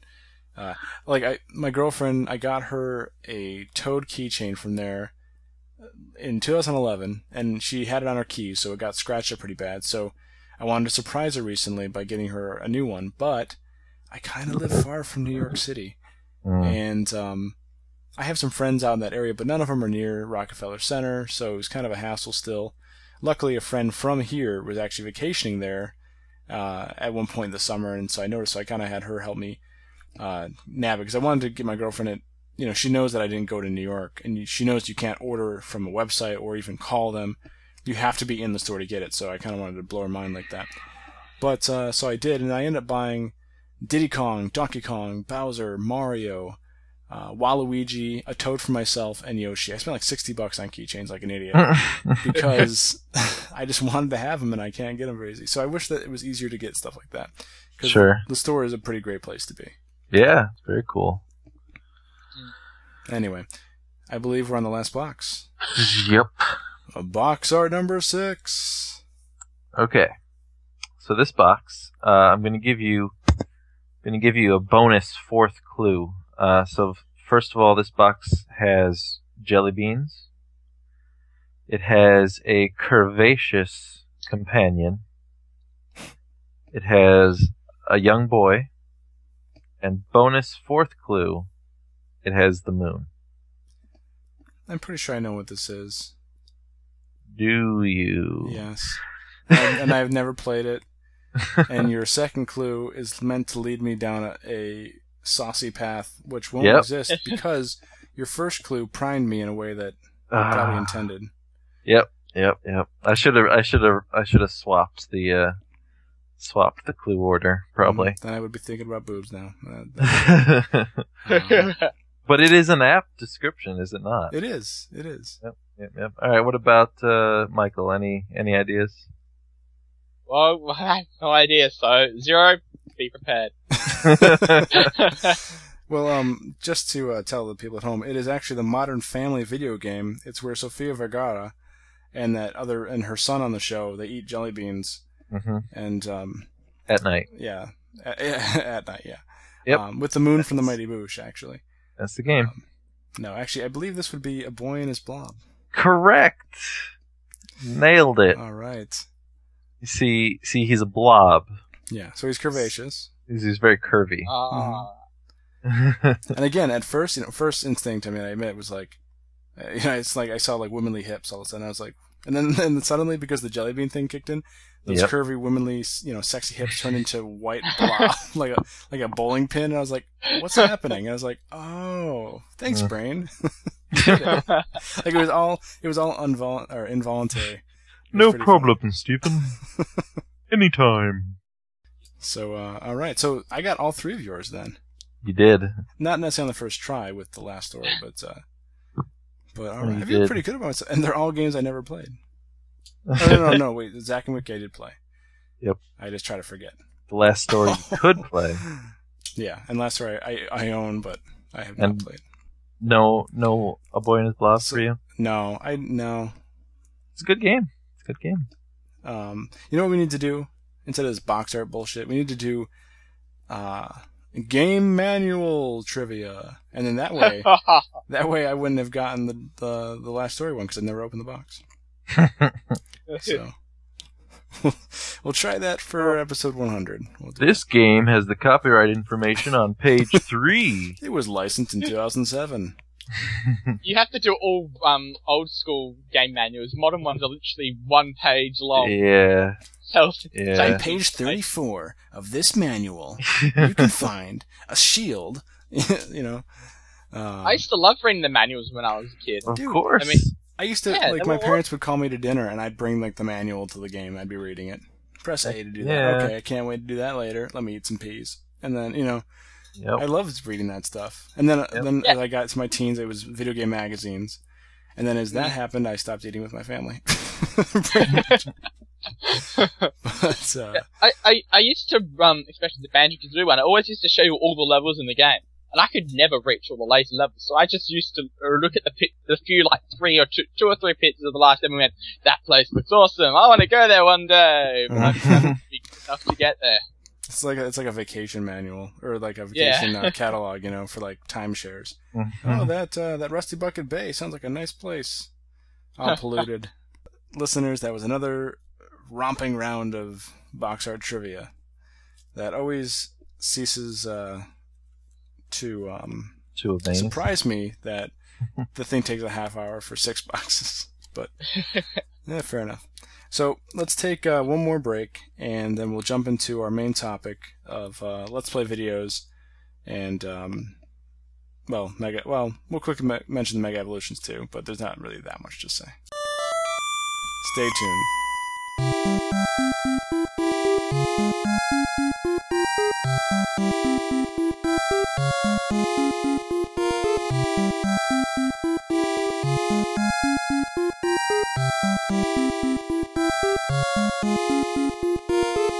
All right, and we're back. That was the last break. Let's jump the hell into this. Uh, okay, really quick. Let's jump in right to the Mega Evolutions, which was kind of a news story from last week, I think. And They stink. they Yeah. stink. I think. I think. That's my the critic. I mean, I want okay. Let's just in case people don't know what they are or haven't heard about them. Uh, Michael, I mean, I'm sure you know you you know you've read at least the basic news on this. Yep. Please tell us and inform me too, because I mean I've seen snippets, but I haven't like I didn't watch that clip on YouTube of the of the show that was show showing it and everything. And um, tell us what these Mega Evolutions are. Uh, basically, before Pokemon could just evolve, they evolve at the end of battle or exploring the game world and the Poke Mhm. world. But with Mega Evolutions, if you equip a certain item to a certain Pokemon, they will go through a Mega Evolution. We're not sure, I'm, I don't think we're absolutely 100% sure of how the Mega Evolution will take place and what triggers it. Only that it requires the item. But it evolves them into a stronger form that ha- that might have a different type, a different stats, and a different ability. So it kind of changes the way you think about the battles. Well, now is this just for the duration of the battle, or is it permanent, like a Sunstone would be or something? It's for um, a certain amount of time in the battle, so it, it doesn't last after, and I'm not sure if it lasts for the it doesn't last for the entire battle. I don't think either. So in a way, it's almost like um, I forget what the name of it is, but like one of those uh, elixir capsules that would actually um, boost up some of your stats for a turn or or two, or until your Pokemon faints. Oh, yep. But it kind of might do it to your overall, like instead of just boosting up a stat, it'll actually like throw a curveball and change you from a flying type to a psychic type, and Yeah. uh, that's kind of cool. But but it's only for select Pokemon. Uh, yes. Now, what do you think? I mean, do you think that's kind of a cop out? Do you think it should have been for every one of them? Uh, the, the thing is that um, I like the overall idea, but not how it's implemented. It doesn't. I mean, for, for starters, they gave Mega Evolution to Mewtwo, Lucario, and uh, Blaziken. Blaziken. Yeah, now The all chicken. three of the all three of those Pokemon are already powerful of, Sure. their, of their own right. I mean, Yeah. Mewtwo and Blaziken are, if you're going by Smogon, top tier Pokemon. If, uh, if you've got Blaziken with Speed Boost, that is. Um, but that, but then why give already powerful Pokemon another form, and not just give it to other Pokemon? As I keep on using uh, Shuckle and Dunsparce as examples, they're pretty they're pretty useless Pokemon. No one uses them. Why not Yeah. give those Pokemon evolutions? Or what about uh, what about the Pokemon that can use Eviolite? I'm not sure if I pronounced that correctly, probably i- completely I think you did. That's how I'd But- say it. Yeah, but what about Pokemon that utilize that? They can then choose between having the Mega Evolution for them or having Eviolite. Well, I mean, devil's advocate on that. I mean, who would be excited about a Shuckle with a superpower? Like, all right, Shuckle's finally in the game. You know, no, No, one. but that's well. I mean, I would because like I um you know I even started a group on uh what is it? What's the Bulba Garden forum, Mhm. which was just about Pokemon battling. That was like you know you would just use whoever you like. You know, so because I got tired of seeing you know you would try to play Pokemon with people either online or whatever, and it's always the same 30 or 40 Pokemon because those are the ones that are powerful enough to win with. Yeah. And no one plays not to win, you, you know. you play so with the Pokemon of Fox, and you play uh, no items, and uh, Final Destination. You know, yeah, pretty much, That's pretty much. That's pretty much exactly what it is. So, you know, so I mean, I was just tired of that because for me, you know, so much of the draw of Pokemon is that you have these hundreds and hundreds of characters to choose from, and hey, let's face it, a lot of them are friggin' cute, and the ones that are friggin' cute are usually not necessarily that powerful. So it's almost like there's no point to like, you know, eighty percent of the Pokemon out there because they're just not going to be worth training and having on any team that you would eventually play with. So Kinda- it would be cool if there was something that could, you know, boost up and make more usable these Pokemon that typically haven't been. But that's what I mean. I I don't think it would be cool if it was just the Shuckles of the world. Uh, just like it's not cool now that it's just the Lucarios and the Mewtwo's. Uh, but then you know it must be a tough thing for them to figure out how do they decide for real. Mm. Um, Well, that's why this whole thing. I, mean, I was, you know, being a little facetious about the it stinks, but I'm, I'm really, I don't, I'm just, I'm not really excited about this whole thing at all. I kind of think it's, you know, for Game Freak and Nintendo, usually I feel like, you know, the ideas they have are like really well thought out, well executed, very um, meticulously planned ideas. This just seems so half baked to me. It just Mhm. seems like, eh, this would be kind of neat. Do it. Well, and plus, we were all excited about the new form of Mewtwo. We thought it might be like a Mew Yeah. 3, but then, then it's not. But maybe it involves Yep. a story. So now it's just a freaking stone. yeah. yeah, so yeah. Mewtwo Yeah. passes a stone and it looks like that. Oh boy. Um, and another thing also, there's already a ton of really good hold items that the Pokemon metagame uses a lot of. Why Mm. are you going to choose the Mega Evolution Stone over these, where unless this is going to be super, these forms are Well- going to be super powerful? It sounds like this is going to be kind of unpredictable too, because that's the only way to make it fair. Mm. Yeah, but still, why would it? uh, Just using leftovers as an example because it's an easy example to use. Why would you choose a Mega Evolution that can use for a certain part of the battle that may or may not throw your opponent off, over leftovers which can give you healing boon over time? I mean, the leftovers in most cases would probably be a good choice. Or if you've got a Pokemon that's um, you've got the there's an there's an item that poisons you um Mhm. every turn, uh, or something uh, something that poisons your character every turn. Yeah. Yeah. it's a hold item. It poisons you every turn, and then the ability can heal you when you've been poisoned. So then you just get a constant healing from that. Why would you choose that over that when you can get tons of healing? All I can think of is if you had a strategy which was such that, um, you know, if you could be so powerful so quickly that you would just be able to, you know, it'd be like a gambit. Like you just uh, can annihilate your opponent in one or two turns, and either it succeeds or, you know, you've used it up, and then you're you're vulnerable. Mm. But it's just it'd be that gamble if that was going to be your strategy. Now, I get what you're saying. That doesn't necessarily sound like a very intelligent strategy versus something, you know, like these others. But And it sounds like something that would only work for the actual core game and not for any Yeah. of the multiplayer. Like I can imagine myself going into a, a gym and doing that sort of tactic. But when you're True. playing against the people, like how fun is it to like blow your opponent away in one or two moves, and then they blow you away in the next? And like it would feel very predictable and and like the strategy didn't matter as long as you could gambit well enough. Mm-hmm.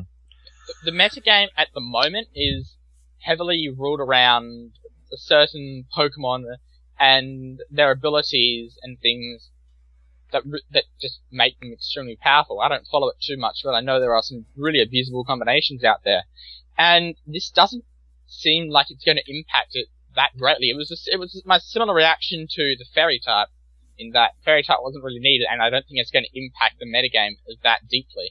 But I, I accept the Fairy type much more easily than than the Mega Evolutions. Yeah, the, and, the Fairy yeah. type fits in better. And especially but, when you consider that whatever they do here will transcend to future games.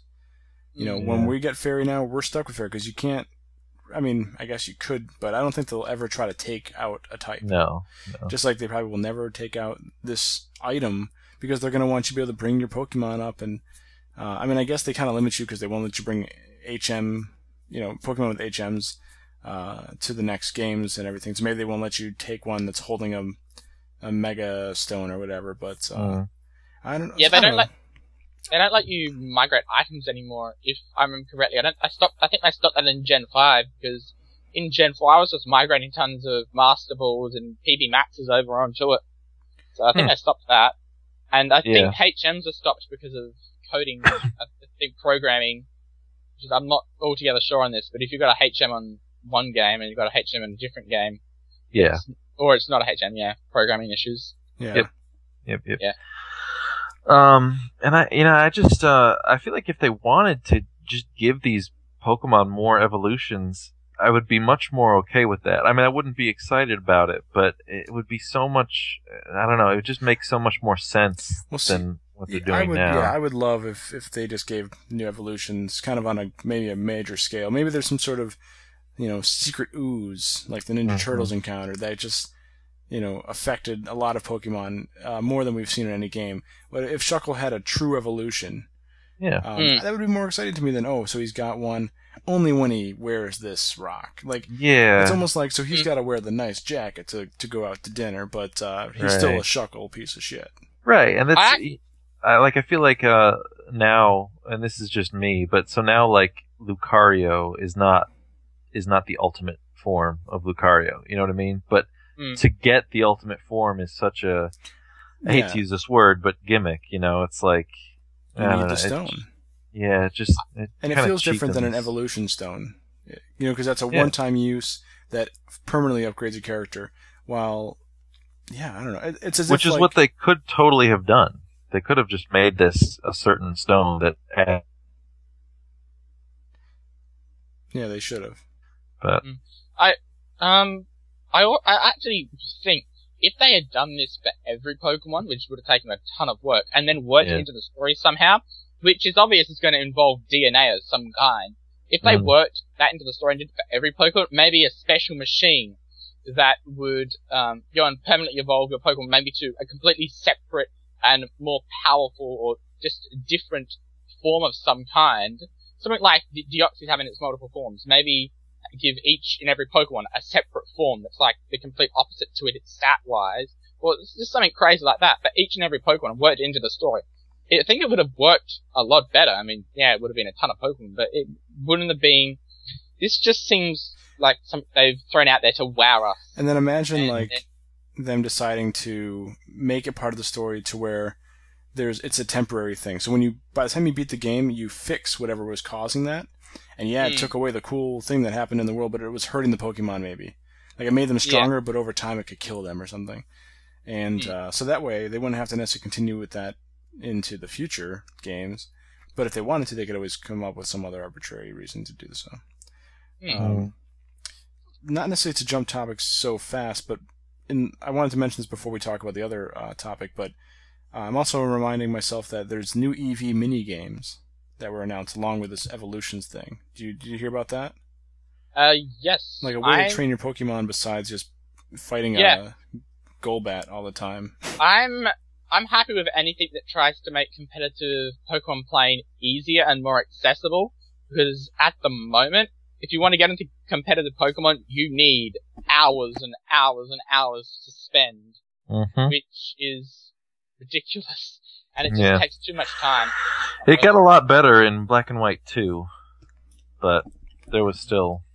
And it sounds like with this new these new mini games, you still will spend a lot of time doing it. You'll have to earn it, but you just don't have to fight the same Pokemon over and over in, in a cave, you know, which is what you had to do before. You had to know which Pokemon had what you wanted, then you had to fight a billion of them.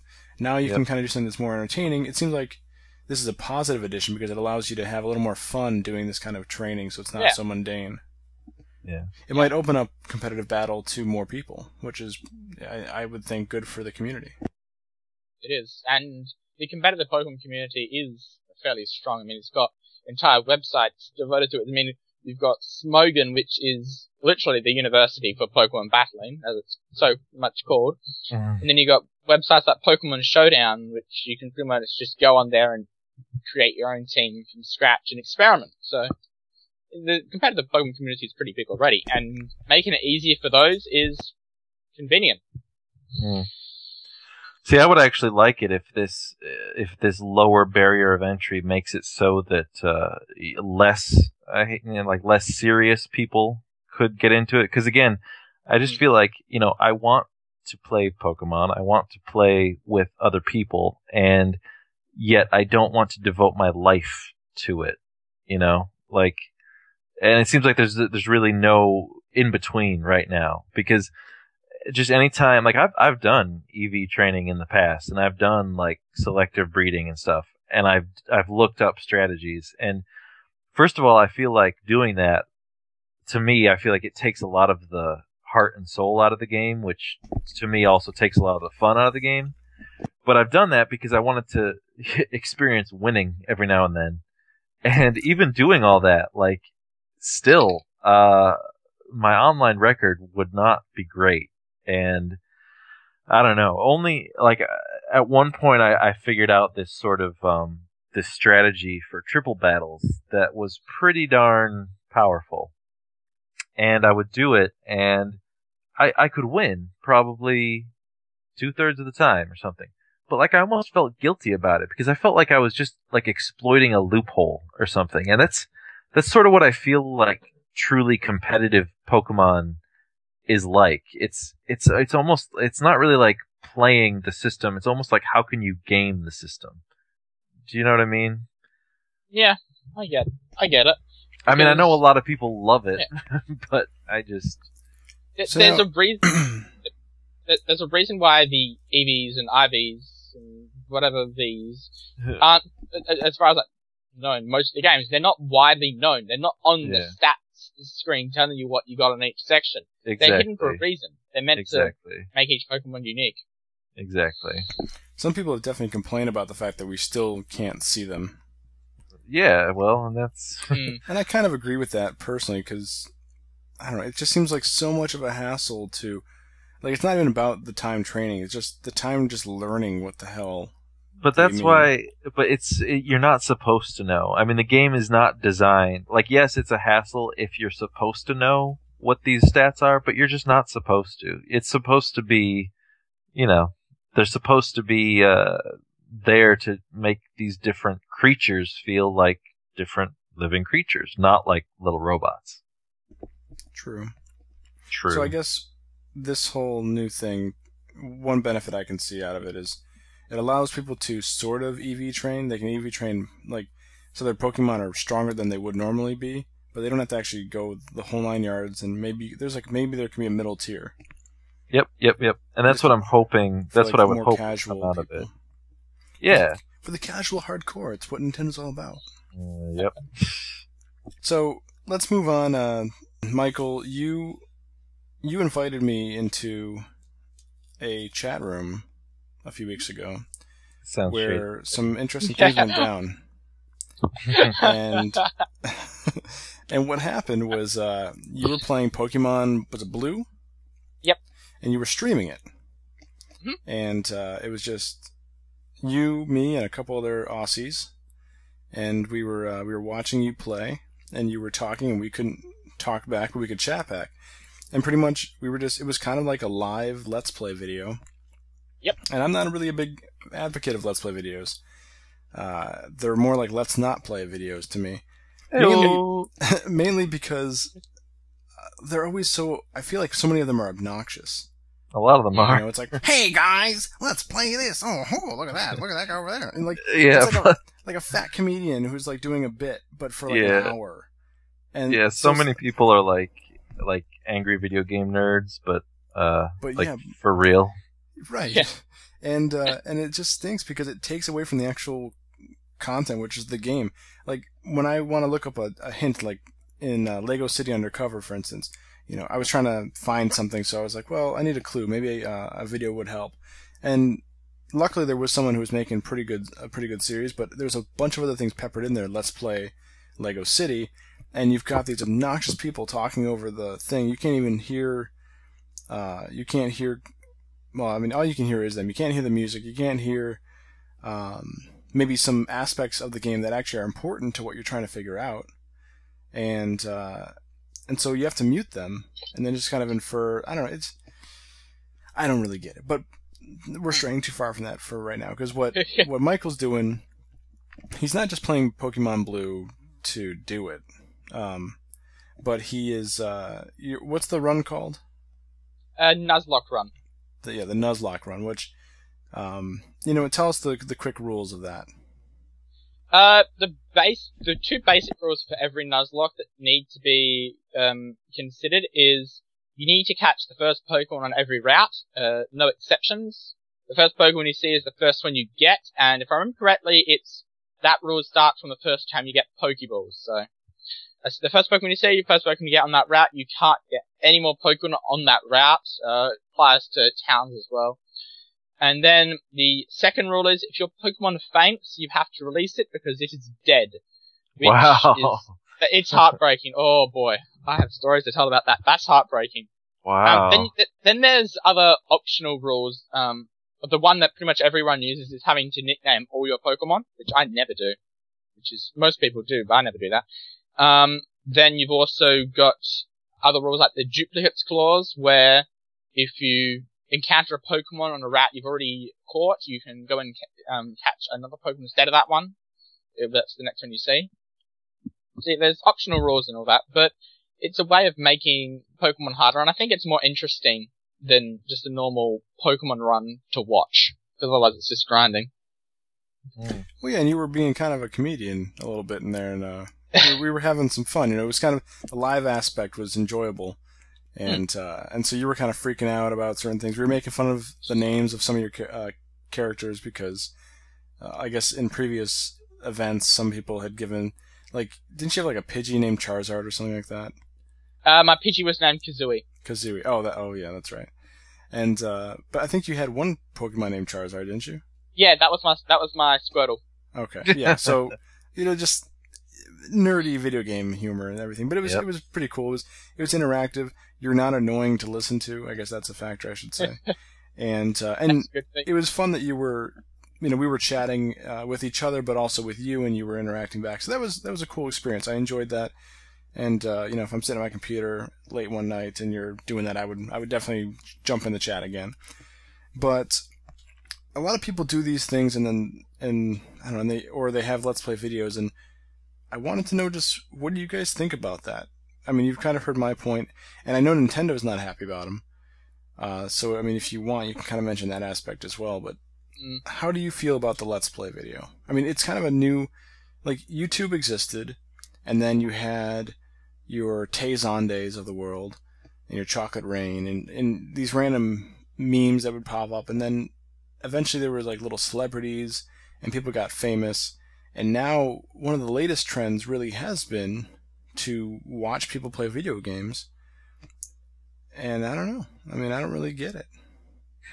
but I'm, I'm also a gamer like myself. Like my girlfriend enjoys watching me play video games, and I even enjoy watching her play a game sometimes, especially if it's one that I've I've beaten before, or even if it's one I haven't played before. You know, there's still definitely an aspect to that. So I understand the idea of watching a video game be played, but I guess I would rather be connected to the person playing it or something. Mm. So what do you Sure. guys think? Uh, do you want to go first, Joe? Please, at the same time, Sure. please. Thank you. um, yeah, I typically I only go to them for, like you said, for for like a hint or something. If I'm if I'm really stuck in a game and I feel like uh, I would need to visually see what to do, or if that would just be the fastest way. Um, but it's usually not very efficient to try to find an answer that way. But I no, I never, I never watch Let's Plays. Uh, I'm not against them, but kind of like you said, even if I w- did find them entertaining, a lot of the people who make them tend to be a little too like I think they try to be entertaining by becoming these like caricatures of themselves and they just it's like just really like foul mouthed and stuff like that. Um it's true, and you know, and that never really works out well. Um, I, I tell jokes on here. I'm a generally cheesy person, but my worst jokes are usually the ones that I try the hardest to tell. and so you really have to just have a natural calmness to yourself and just be yourself. yeah. And uh, a lot of these guys just don't do that. Yeah, I mean that's fine if that was if it was people with just like you know mildly cheesy humor or something, but that they were just otherwise genuinely playing a game and we were watching along. Yeah, that'd be that'd be kind of fun.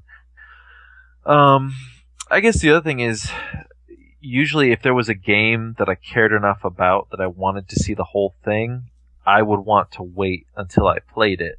Now that's different than because you you mentioned you know the entertainment value of watching games, watching other people you know play games, and I have never had a problem with that. Like a lot of times, if I get together with friends, I almost prefer to not control. I don't know why exactly. I, maybe I subconsciously feel some undue pressure or something to be the guy holding the controller, but I actually I enjoy it when you know like hanging out with friends and watching someone else play the game. But that's the key word is that they're friends. You know, it's that they're people that I know. Uh, I think just watching someone else play a game uh, when I don't know them, eh, it just it doesn't really appeal to me that much. Um, though the thing that uh, Michael does actually sounds very entertaining, so I definitely would like to get in on that in the future. And, But- and to some degree, I think I would still have enjoyed it even if I didn't know him from the forums, because Hmm. I think the the premise is a little more interactive. If it, I, I probably wouldn't have enjoyed it as much if I was just watching it on YouTube.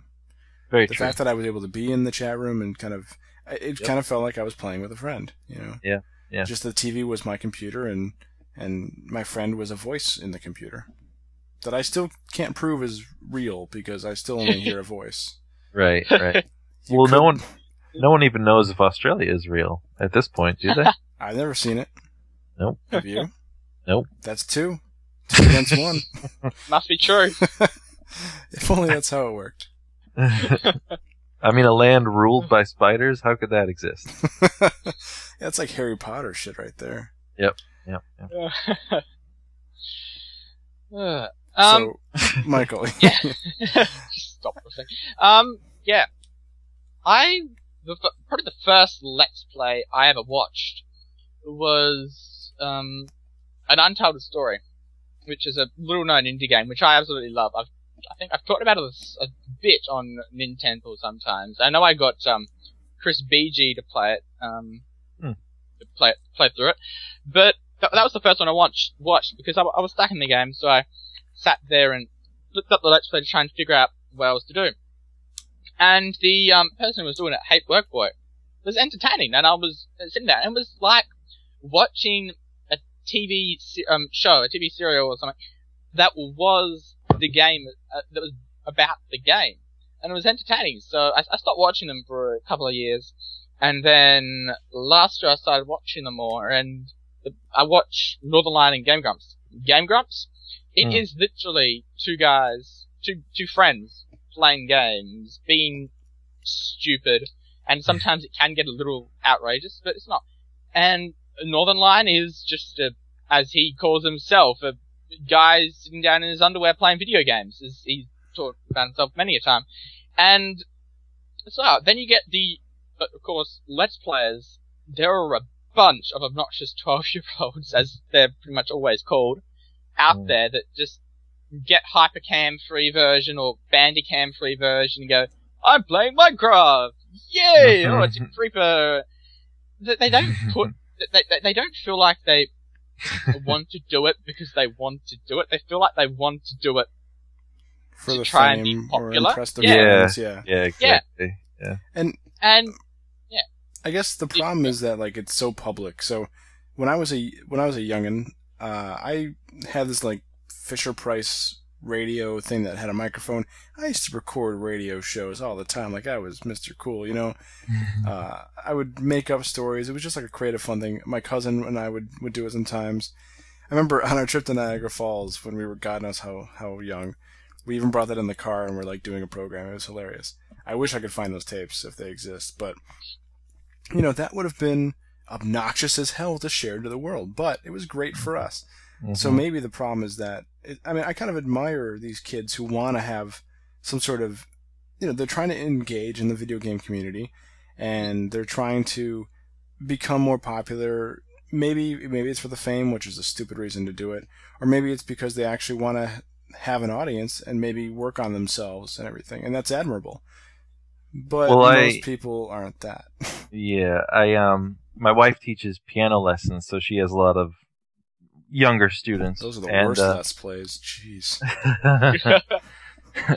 and uh, there's this one student of hers, and he is an he's an awesome kid. I mean, he is just he's. I mean, at my age, you know, he's he's what like uh, nine or something like that. But he's just he's a lot of fun to be around. He's a good kid. But he um he he knew he knew that I played Pokemon. Okay, and he had played Pokemon. He was like, "You have to go on. You have to go on YouTube. You have to watch my my Rotom video. I did a I did a video, instructional video on how to catch Rotom. You have to go watch it and like share it with people and like it and everything. And I was like, okay, you know, that sounds fun. That sounds like this will be a cute video or something. So I go on YouTube and I, I look up video and, you know, I hate to lambaste a nine year old or anything, but like the video he's talking and like he didn't actually even remember how to catch this Pokemon before he started recording the video. So a lot of the video is him like wandering around and he's like, uh, I think, okay, I think you have to go in this room and then, okay, no, it's not this room, but, uh, it's one of these rooms here. Maybe, I think it's this one. No, it's not this room. Uh, I think you have to go in. So it's like really and- unsure and unfocused. yeah, and it, like, and he, I mean, he had no idea. It was, it was basically just wasting everyone's time. And ultimately, after about five minutes of this, like the video cuts, and then he's like, he's like, okay, I, I, I finally remembered how to, how to catch Rotom, and I did it, and I'm sorry I didn't record it, but, um, you go Oh in here. and, and then you do this, Quit that let's play. and then you get Rotom, and thanks for watching, or something like that. And it was just like, oh my god, dude. So that's yeah, I think that sums up a lot of a lot of what's wrong with Let's Plays because, uh, you know, I I think he was as good as a kid as he is. You know, I think he was doing it for some kind of fame or something. eh, You know, and I don't know what it is about some people that upload stuff to the internet where they don't think uh you need quality at all to be famous. And I understand you can look at, yeah, I guess there are a lot of people who get famous with crap, but at least it's like funny, you know? At least it's like humorous Mm. crap, as opposed to just worthless crap. So, yeah. So then, does Nintendo have anything to fear from these things? Why do you think that they've had to stick up their butt about them? Is it because it I- tends to show off everything that their product has? I mean, in, in a way, is it not putting up a movie and then narrating the whole thing like, oh, and then Scarface does this, and then oh, oh, hold on a second, hold on, it, it's coming. oh, you know, I think it's the next scene. Hold on. You know, I, I didn't have the recording on, so you didn't see Scarface blow the guy away. I'm sorry. um, but I mean, is it not the same kind of thing, or is it because of the fact that it's an interactive medium and every playthrough is different? You know, in, in, in one playthrough, Scarface blows the guy away. Another one, he has tea with them. You know, you don't really necessarily know. So is it is it different in that way? Is that why it's okay? Is that why it's not okay? I, I think it's the same way as you were saying, where you might want to watch um, someone you know, just sit down and watch them playing video games on their TV while you're in the same room, and you watch it because they're going to do different things to you. They have a different way of thinking. So it's that interest in seeing what different they're going to do. And if you, most of the time, if you watch a game in, and, and say, oh, I've watched the game on YouTube now, I don't need to buy it, you, I don't think you are that intent or right. 100% intent on buying the game. If you're thinking, I can just watch it because the point of the video game is to play it and experience it for yourself. Yep. Now, does Nintendo have a right to go and do this? They have some right to do it, but the way they did it was very uncaring. You've got people like Chuggaaconroy and Nintendo Capri Sun who literally make their living off of pretty much Nintendo only games. That is their job. If they suddenly went to them and just cut off the ad revenue, they, they have no job. They need to find a new job immediately, and this job market, that's not. Although I don't know what's like people in would America. have very little sympathy for that. Like, oh, you Yeah. like, And there'd be, And then there's there's- like a meme for it, isn't there? Like, uh, like or the sarcastic uh, Willy Wonka.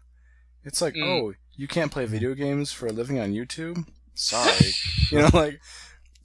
I, but I understand what you're saying too. Yeah. Uh, you don't just Um, kick a guy in the balls, no matter wh- you know why.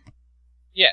And then the, Nintendo, of course, they own the content, own the copyrighted characters. They own it, but they don't own the commentary. They don't own the editing. They don't. They, they don't own the hours of work that go into most of these videos. You talk to any YouTuber and they'll tell you just for a one 10 minute video, it might, it would probably be several hours worth of work. I mean, how much editing goes into this podcast? None. YouTube videos. Not that much, actually. No, actually, But, but More than I still, would. it, it's still work, and it's, YouTube videos probably have even more so, because then they need to have the time to upload it, Well, they then- need the good machines. and then you can internet connection. argue you can argue this as well. Um, one of the ways that, for instance, people people like okay, YouTube is a really great place to listen to music because mm-hmm. songs are uploaded like crazy and for free. And one of the ways that people get around this is like they'll have five seconds of dead air, or they'll have something else weird playing in the beginning, so that whatever robots are tracking, they don't find it right away.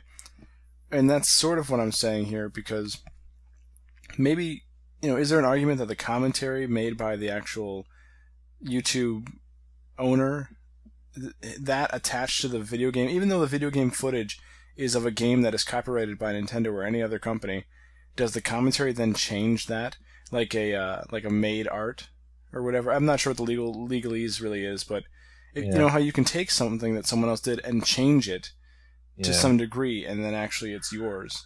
I know what you're getting at, but uh, unfortunately, in this case, I think the answer the answer is a resounding no. No, is that because of the law, or is that because of what you think? oh no, well? the law, Okay. the law, because it's because as far as I remember from media law, it's just a matter of um, you know, like it would be one thing if uh, like it's the images of Mario or something that would be that would be what they're what they're protecting, like not Mm. you know, if you somehow had a like let's say an entire level where Mario didn't appear or you know Luigi didn't appear or something like that.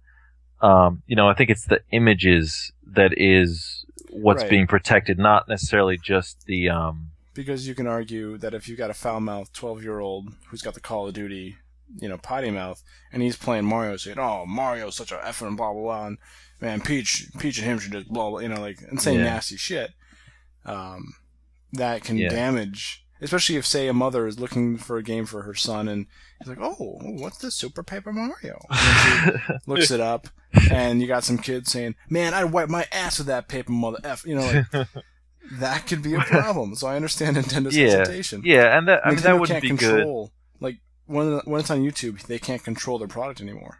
Yeah, that wouldn't hmm. be good from just a marketing standpoint. But I know that like when it comes to trademark companies, and you know, it's tough because I don't. I mean, I definitely am not on say Nintendo's side with this. I definitely think that when it comes to the internet, people should be able to do things like this. I mean, it'd be one thing if those guys were making a living and it was taking money out of Nintendo's pockets, but I just don't see that being the case. In fact, I feel like with a lot of these situations, it's kind of like free promotion. Well, I think Nintendo, you know, tries to argue what what Michael was saying about, uh, you know, maybe Yeah, you know, maybe it's going to make someone not buy a game, but so just- could a demo. Yeah, I mean, Yeah. I just don't think that's So it's not it's not a strong enough argument to really hold up anywhere. I think. I just yeah, I just don't think that's the reality. I think that's what a lot of people And- want to rest on. But Um, what I was going to say was that legally, I think when it comes to trademarks, companies have to go after infringement because there's something where uh, I forget exactly how it works, but if you don't defend your trademark, you can lose it. So if someone, I remember the example was like the Coca Cola. You better Logo. bitch rule. What's that? Is it called the you better bitch rule? Yeah, but basically, I was I- doing that. You better bitch. like I think I don't remember exactly what the conditions are, but like if you somehow get away with using the Coca-Cola logo for long enough or whatever, then like Coca-Cola is screwed or something, or like Well- then you have legal right to it. It's There's you know, a law that re- relates to that in real estate. That if for some reason, I forget what it is, but if it's a long time, so You're talking about like never happen. squatters' rights or Yeah, something, squatters' rights. So if you were in a place that was owned by someone else right? for long enough, and Yep. they didn't do anything about it, Exactly, exactly, eventually you would actually own that property just because your ass sat there long enough. It's like putting your hand on the car to win it, you know, and you just never took it off for like ten years. Yeah, which is why it's it's a, just a bad situation because I absolutely do not side with the corporations, but at the same time, you kind of have to, you know, feel for them on some level of saying like, well, that's like they don't have a choice, and I think that's very different than, you know, like a company that would then go and like sue the user or something. You know, I think that's completely wrong, but if it's something where they do like just a cease and desist because they have to or feel that they have to, eh, it's a gray area. I tend to definitely not side with the corporations, but I can at least understand it. I I think a deal, uh, something needs to be struck up because Nintendo totally has the right to try and profit to profit off of this. I mean, it's their game being shown, but the the person doing the video, they also need to get something that if, if they're dedicated enough to their work and they're making good quality videos, they should definitely get um, something back for doing what they're doing. Mm. They work their butts off daily trying to get uh, videos out and things like that. I mean, I follow quite a few of them on Twitter, and the work they go to is is, is immense in the stuff they do. I agree, but that that kind of that kind of weirds me out for a sec because it's like saying, so someone can just make money by for they can kind of almost force Nintendo to make or to give them something because they just chose to buy that game and then play it a lot on video. Yeah, but it's not Nintendo that would be giving them the something. Yeah, I it- mean, it'd like, the ad revenue. right, exactly. In which case, Well, and yeah, I think then- there are things But then like, what? Sorry, uh, what deal then is Nintendo striking? Like, who who are they striking the deal with? The Well, YouTube. no, okay, so with, with with YouTube and then simultaneously the creators as well. So maybe they get the ad revenue as well. They split some ad revenue. exactly, li- exactly. ad revenue. So then that that incentivizes people, not only Nintendo to allow people to make these things, but it incentivizes and encourages people to Yep. use their games. Yeah. Yep. And I think that's And- the real future of, or the future answer for all of these things. Because when I think of something like Pandora, to me, that's like a, a licensed uh, thing where you know it's it's just it's streaming copyright uh, copywritten audio, right? Uh, Which is exactly what, as you said, you know, YouTube they do all the time, but people try to get around it because technically it's illegal. So like Pandora is an answer where you know the record labels can get money and it's the advertising money and you have to listen to that little ad every so many songs and you can't skip all the songs in a certain amount of time. So they've regulated it so like we get our internet freedom, but at the same time the right people responsible are still getting money. And I think you know you could just easily tweak that formula for something like the Let's Plays, as Michael is pointing out. You know, if you work out if certain users really stand out as having like a big following or putting in a lot of effort, um, you know, and they're creating a product that is worth quote unquote selling, then I think it makes total sense for them to work out something with, you know, the channel provider like YouTube and the source provider like Nintendo and say, look, this is what we're making and we're going to split the profits. And now everyone's happy and we can stop fighting about it. I do think that Nintendo, when when they kind of made such a big fuss, it made them look bad. Yeah. And they really should have just held off a little bit longer because YouTube has been actively pushing into a model of subscription, like of making celebrities out of these people and, and monetizing the hell out of them finally. Because before YouTube was free, free for everyone.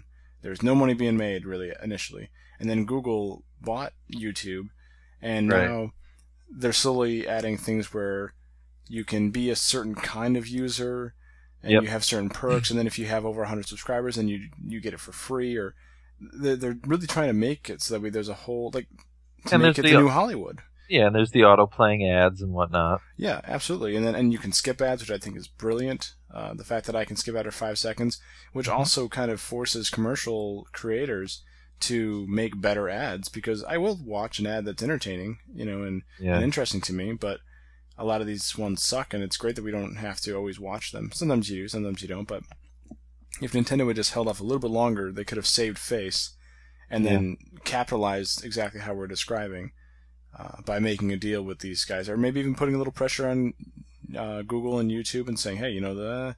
you know, Yeah. we could kind of give you some shit for this, but how about we just strike a deal? Right. And I do uh, think I protect you from people like me. You know, like that kind of thing. Yep, yep, yep. It wasn't um and Michael, you may remember this. I mean I think it's a thousand times better, like I said, than prosecuting the actual user. Michael, was it not an Australian person who Nintendo took to court for millions of dollars or something for downloading New Super Mario Brothers? Was that I'm not, not? too sure. On, I'm Okay. not too sure on that one. No. Okay. And, and actually. I think I'm sorry. I don't think it was just he was downloading. I think he was like the guy who uploaded it or something like that. Mm, With my Pokemon Blue live stream, I use, um, admittedly, I use, and I've said it on air, I use an emulator with a Pokemon Blue ROM. Hmm. Why? I own Pokemon Blue. It doesn't work anymore. I still own the game. And also, Nintendo can't profit of Pokemon Blue anymore unless they reprint it, either either digitally or um an actual another physical copy of it. They can't profit off of it, so they are not It's losing true. sales by me using a, a, a emulated version of their game if it was if it was something like if I was live streaming uh, Pokemon X and Y, for example, using an emulator, then I'm taking I've taken a sale away from Nintendo, and I'm pretty much telling them, oh, you can emulate Pokemon X and Y, and you don't need to buy the game. Yeah. No, so well, then, and here's another interesting way to look at it too. The movie industry had this issue some years ago, Hmm. right? A lot of piracy going on. Piracy still happens, but I don't think it happens nearly as badly as it used to because of things like Netflix and Redbox, and it's so easy it to get movies Australia cheaply. still. Oh, really? Yeah, a ton. I mean, do we you don't have? have Netflix. We don't have Netflix or Redbox. We have rental stores and all that, but You guys got blockbusters and shit.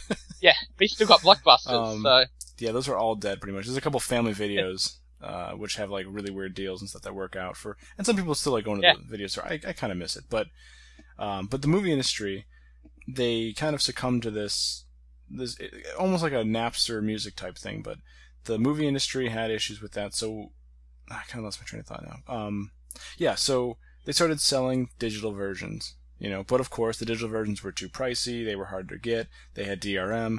And uh, nowadays, it's a bit easier. When you buy a DVD or a Blu-ray, you typically get a digital version for free, and it comes kind of as a package. We're used to buying games either digitally or not, but maybe what Nintendo really needs to do, or gaming in general, needs to be like you buy one, you buy both. that like, would be amazing. It is kind of be so dickish to be that. Oh, I have to choose between having a, a you know, a, a working copy of my disc or the downloadable copy that I might, you know, in both ways there's risk and reward. Yep. Yep. Um, I can lose them both in different ways. If I lose, you know, if someone steals my system but doesn't nab my game, well, then okay, whew, I got my game at least. But if I never had the game to begin with, and uh, you know something happens to my system, well, now I've lost that, and uh, I don't. Well, I kind of maybe that only gives me one point of view, but either way, you, you know the risk and reward of this. yeah. Yeah. So why are we even bothering with this? I can understand where some things are digital only, but if you offer a disc version, why the hell are we even debating that I, I don't, you know, that I don't get the, the digital version for free? Mm. You know? Mm. I mean, um, really, what is what is different about gaming that allows that to exist uh, in the film world and even in the music world? When when I bought uh, the Josh Ritter album, uh, like last Christmas or whatever, The Beast in Its Tracks, it's really good, and you know I bought that off Amazon. I instantly like actually my girlfriend, uh, her mom had a Amazon gift card, and so instead of mailing it to me, uh, you know, we just kind of used it um, online or whatever. And so, but it was through my girlfriend's account. So she buys me the disc and had it mailed to me, but I was able to download it instantly. You know, and I didn't Mhm. have to wait for that. I was able to just listen to it on my computer the second after I bought it, and then of course it got mailed to me, and I was able to put it in my car and that kind of thing. And um, so music does that, movies do that. Will games in the future, or why don't they now? And and doesn't that kind of help make people like Michael feel less? Not that you feel like a sleaze, and I don't look at you like a sleaze Yeah. for using an emulator, especially for a game like that. Like my rule Yeah. personally for my own ethics is I'm not going to hold anyone responsible for anything that isn't the current gen. Now, Hmm. it still feels weird, I guess, to think like somebody might be using an emulator with a Wii game. Um, but and I don't know, you know, the whole retro line is kind of a weird line because is it just Yeah. pre polygons or what? Uh, but I mean, for me, if you're emulating an N64 game or earlier, I don't know. I Yeah, and a I lot of those don't give a shit. A lot of those cartridges are starting to die. So I know um, some Game Boy cartridges are dying. That's what happened to my Pokemon Blue, if I'm not mistaken. That the save, internal save battery died, and you can replace them, but cartridges are dying. Old Okay. cartridges are slowly dying as well. So Well, maybe that's my any way to thing. I mean, Yeah. you just kind of pointed out. I mean, my line in my own head was N64. Maybe that's because of the cartridges. And I guess because I think to myself, well, I can grab my GameCube right now and easily play those. But my N64, uh, and I'm not talking about myself with emulation. I don't, I don't have time to even dicker with that right now. But uh, I can't go grab my 64 and play Banjo Kazooie because my joysticks suck on the controllers. All my controllers are, are dead for the N64 generation because they were built like shit. That little joystick with the very thin stick, it was, it was a piece of crap. and uh, what I would love to be able to, to Bluetooth my uh, Classic Controller Pro through my Wii remote to my iMac and play Banjo Kazooie, fuck yes. You know, and, and, and the temptation would be pretty damn good. But I haven't, you know, I haven't looked into uh, like a Banjo Kazooie ROM or anything, and um, so I don't know. But if they made that, I know that they can't put on the VC. I, I understand the legality behind that particular game. But uh, while Nintendo continues to trickle out games or re-trickle out games in their service, and then uh, and then as these cartridges are dying, because especially right now, I'm kind of afraid to look back at some of the NES games because I, I don't know if they're still gonna be what I remember them to be. Because like you said, the batteries could be dying, the saves could be going away. Mm. Um, so uh, I don't know. I mean, I guess then that kind of can. I, again, it depends on what game's on the VC, and we're kind of off topic, I guess, from the Let's Play videos. Yeah. But uh, we kind of went to the legalities of, of just Yeah. Nintendo's practices. But it, it's a it's a rather murky, not not grey, but it's murky area because yeah, it's just, it's weird. it's It- funny. No, I, I would agree that it's Yeah. murky because I think that you, Yeah. me, and Joe, we all have a pretty clear vision of what's right. But Nintendo murkies it by their shitty ass practices, like the the virtual console trickling and um, and just the way that they go about, like how they randomly will vote. Like they're they're happy go lucky pleasant company, then they suddenly kind of become a prick, temporarily, you know. And it kind of just makes you Yeah. like step back a second and say, Nintendo, you know, what's with the mood swings, buddy? Yeah. And- I mean, in, mo- for the most part, the developers, uh, uh, except for unless it's a modern video game pirating, I'm fairly sure most developers do, don't care about things like let's playing or the downloading the ROMs for the most of the older games. I mean, Yeah. it, that, that's not mine. It's just the legal legal side of it, which also that's going into a completely different area on video game publishers and why they're most of the time terrible. But yeah, it's not really the developers; it's more the legal side, which a lot of people tend to forget. hmm And then, of course, we have region locking. I just had to say that. Yeah, I, I just had to start a whole set. It's it's kind of like the infinite universes theory. I just started a whole new universe on our universe, uh, a whole new podcast on our podcast by mentioning that. oh, I have to talk about region locking some other time. Um, The yeah, we should. other- But I, I, I mean, I don't know. Let's have some last thoughts here. Uh, let's kind of wrap this up. And uh, I mean, I'm kind of done with what I'm saying. Joe, you have anything else you want to say? Let the Let's Plays play. Are you stuttering? you okay? No. Um, no, I, very good last words. And uh, and Michael, give us your last words, but also, if you feel like it, let us know where we can watch you play Yes. and, and how do. often you do. Because I know you don't, you know, you're not regular with it because you have you know busy life and everything. But uh, Yeah, or or maybe where we can find out, like if if you have a Twitter that you post when you're going or something. Uh, yeah, I'm pretty much finishing that. Just most of my thoughts on Let's Playing. Okay, needs to be up. Laws for that need to be updated to the modern society. Um, if you want to watch me live stream or anything, you can find me at twitch.tv forward slash pokefreak911. Uh, you can give, um, Steven a link to put in description or something if he wants to. And then if you want to follow me on Twitter, where all my streams will be posted on there when they happen, you can find me at twitter.com forward slash pokefreak911. No So- way. Really? Those are Yeah. very similar to each other. You, you Wow, man. Mind blow. Anyway, sorry. so again, PokeFreak911 at Hmm. twitch.tv for your stream or Twitter uh, to hear about your stream and your exciting Australian life. Yes. I, I Here, how about this? Your next tweet should be what direction the toilet flows, and I'll do my next tweet to be what direction the toilet flows, and we'll figure this out once and for all. How about that? I don't think Uh. we're friends on Twitter. I'll have to, I'll have to no, I don't actually have many people on Twitter from Negative World at all. That's a shame. I got a couple. Hmm. But uh, okay, anything else you wanted to add, Michael? Uh, not really, no. Okay. Except this is fun. I think I ask people that question until the point where they have to say no, and then then, then the podcast ends because I feel like it always ends with that. Um, well, I, I, I mean, what about you, Doctor Fink? Well, uh, I've got nothing to say. So with that, we will wrap this up. Uh, thank you, everyone, for listening to another episode of the Negative World Podcast. Uh, we'd like you to comment on what you've heard. I love comments. I seriously get so excited when someone's commented on the on the thread, and I try to respond right back, which maybe I shouldn't, because then it feels like almost like a personal PM as opposed to like a forum. Um, but I just I just love talking about the podcast with you guys afterwards. And you can do that at negativeworld.org. You just got to find the thread that gets posted. Um, you can find it and read it. You just can't post in it. But I mean, even if you're not a member of Negative World, you can still experience it because every thread's an experience. Um, if you don't want to subscribe to Negative World, as I just said, you can reach us through the Facebook page. You just got to search for negativeworld.org, or you can follow us on Twitter at negative underscore world.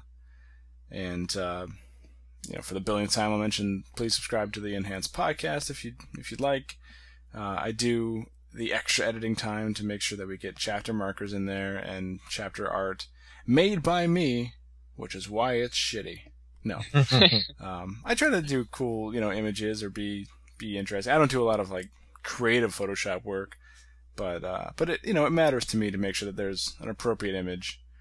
And and actually for episode 50, for instance, um, in our discussion of what games would round out the library, I, I was like, what the hell would I put for this? Because the now playing that's super easy, you know, just Google the the name and find an image and um, but for that one, I was like, I, I took a bunch of pictures of Mario characters, and I said, "Well, what about us?" You know, and so that was like my, you know, obviously we were snubbing them because we weren't focusing on the Mario series, but uh, so I don't know. I I put a little work in there, so it'd be nice to see that. But I mean, just in general, having an enhanced podcast, I find very uh, attractive, and I appreciate personally because it allows you to really just to skip through.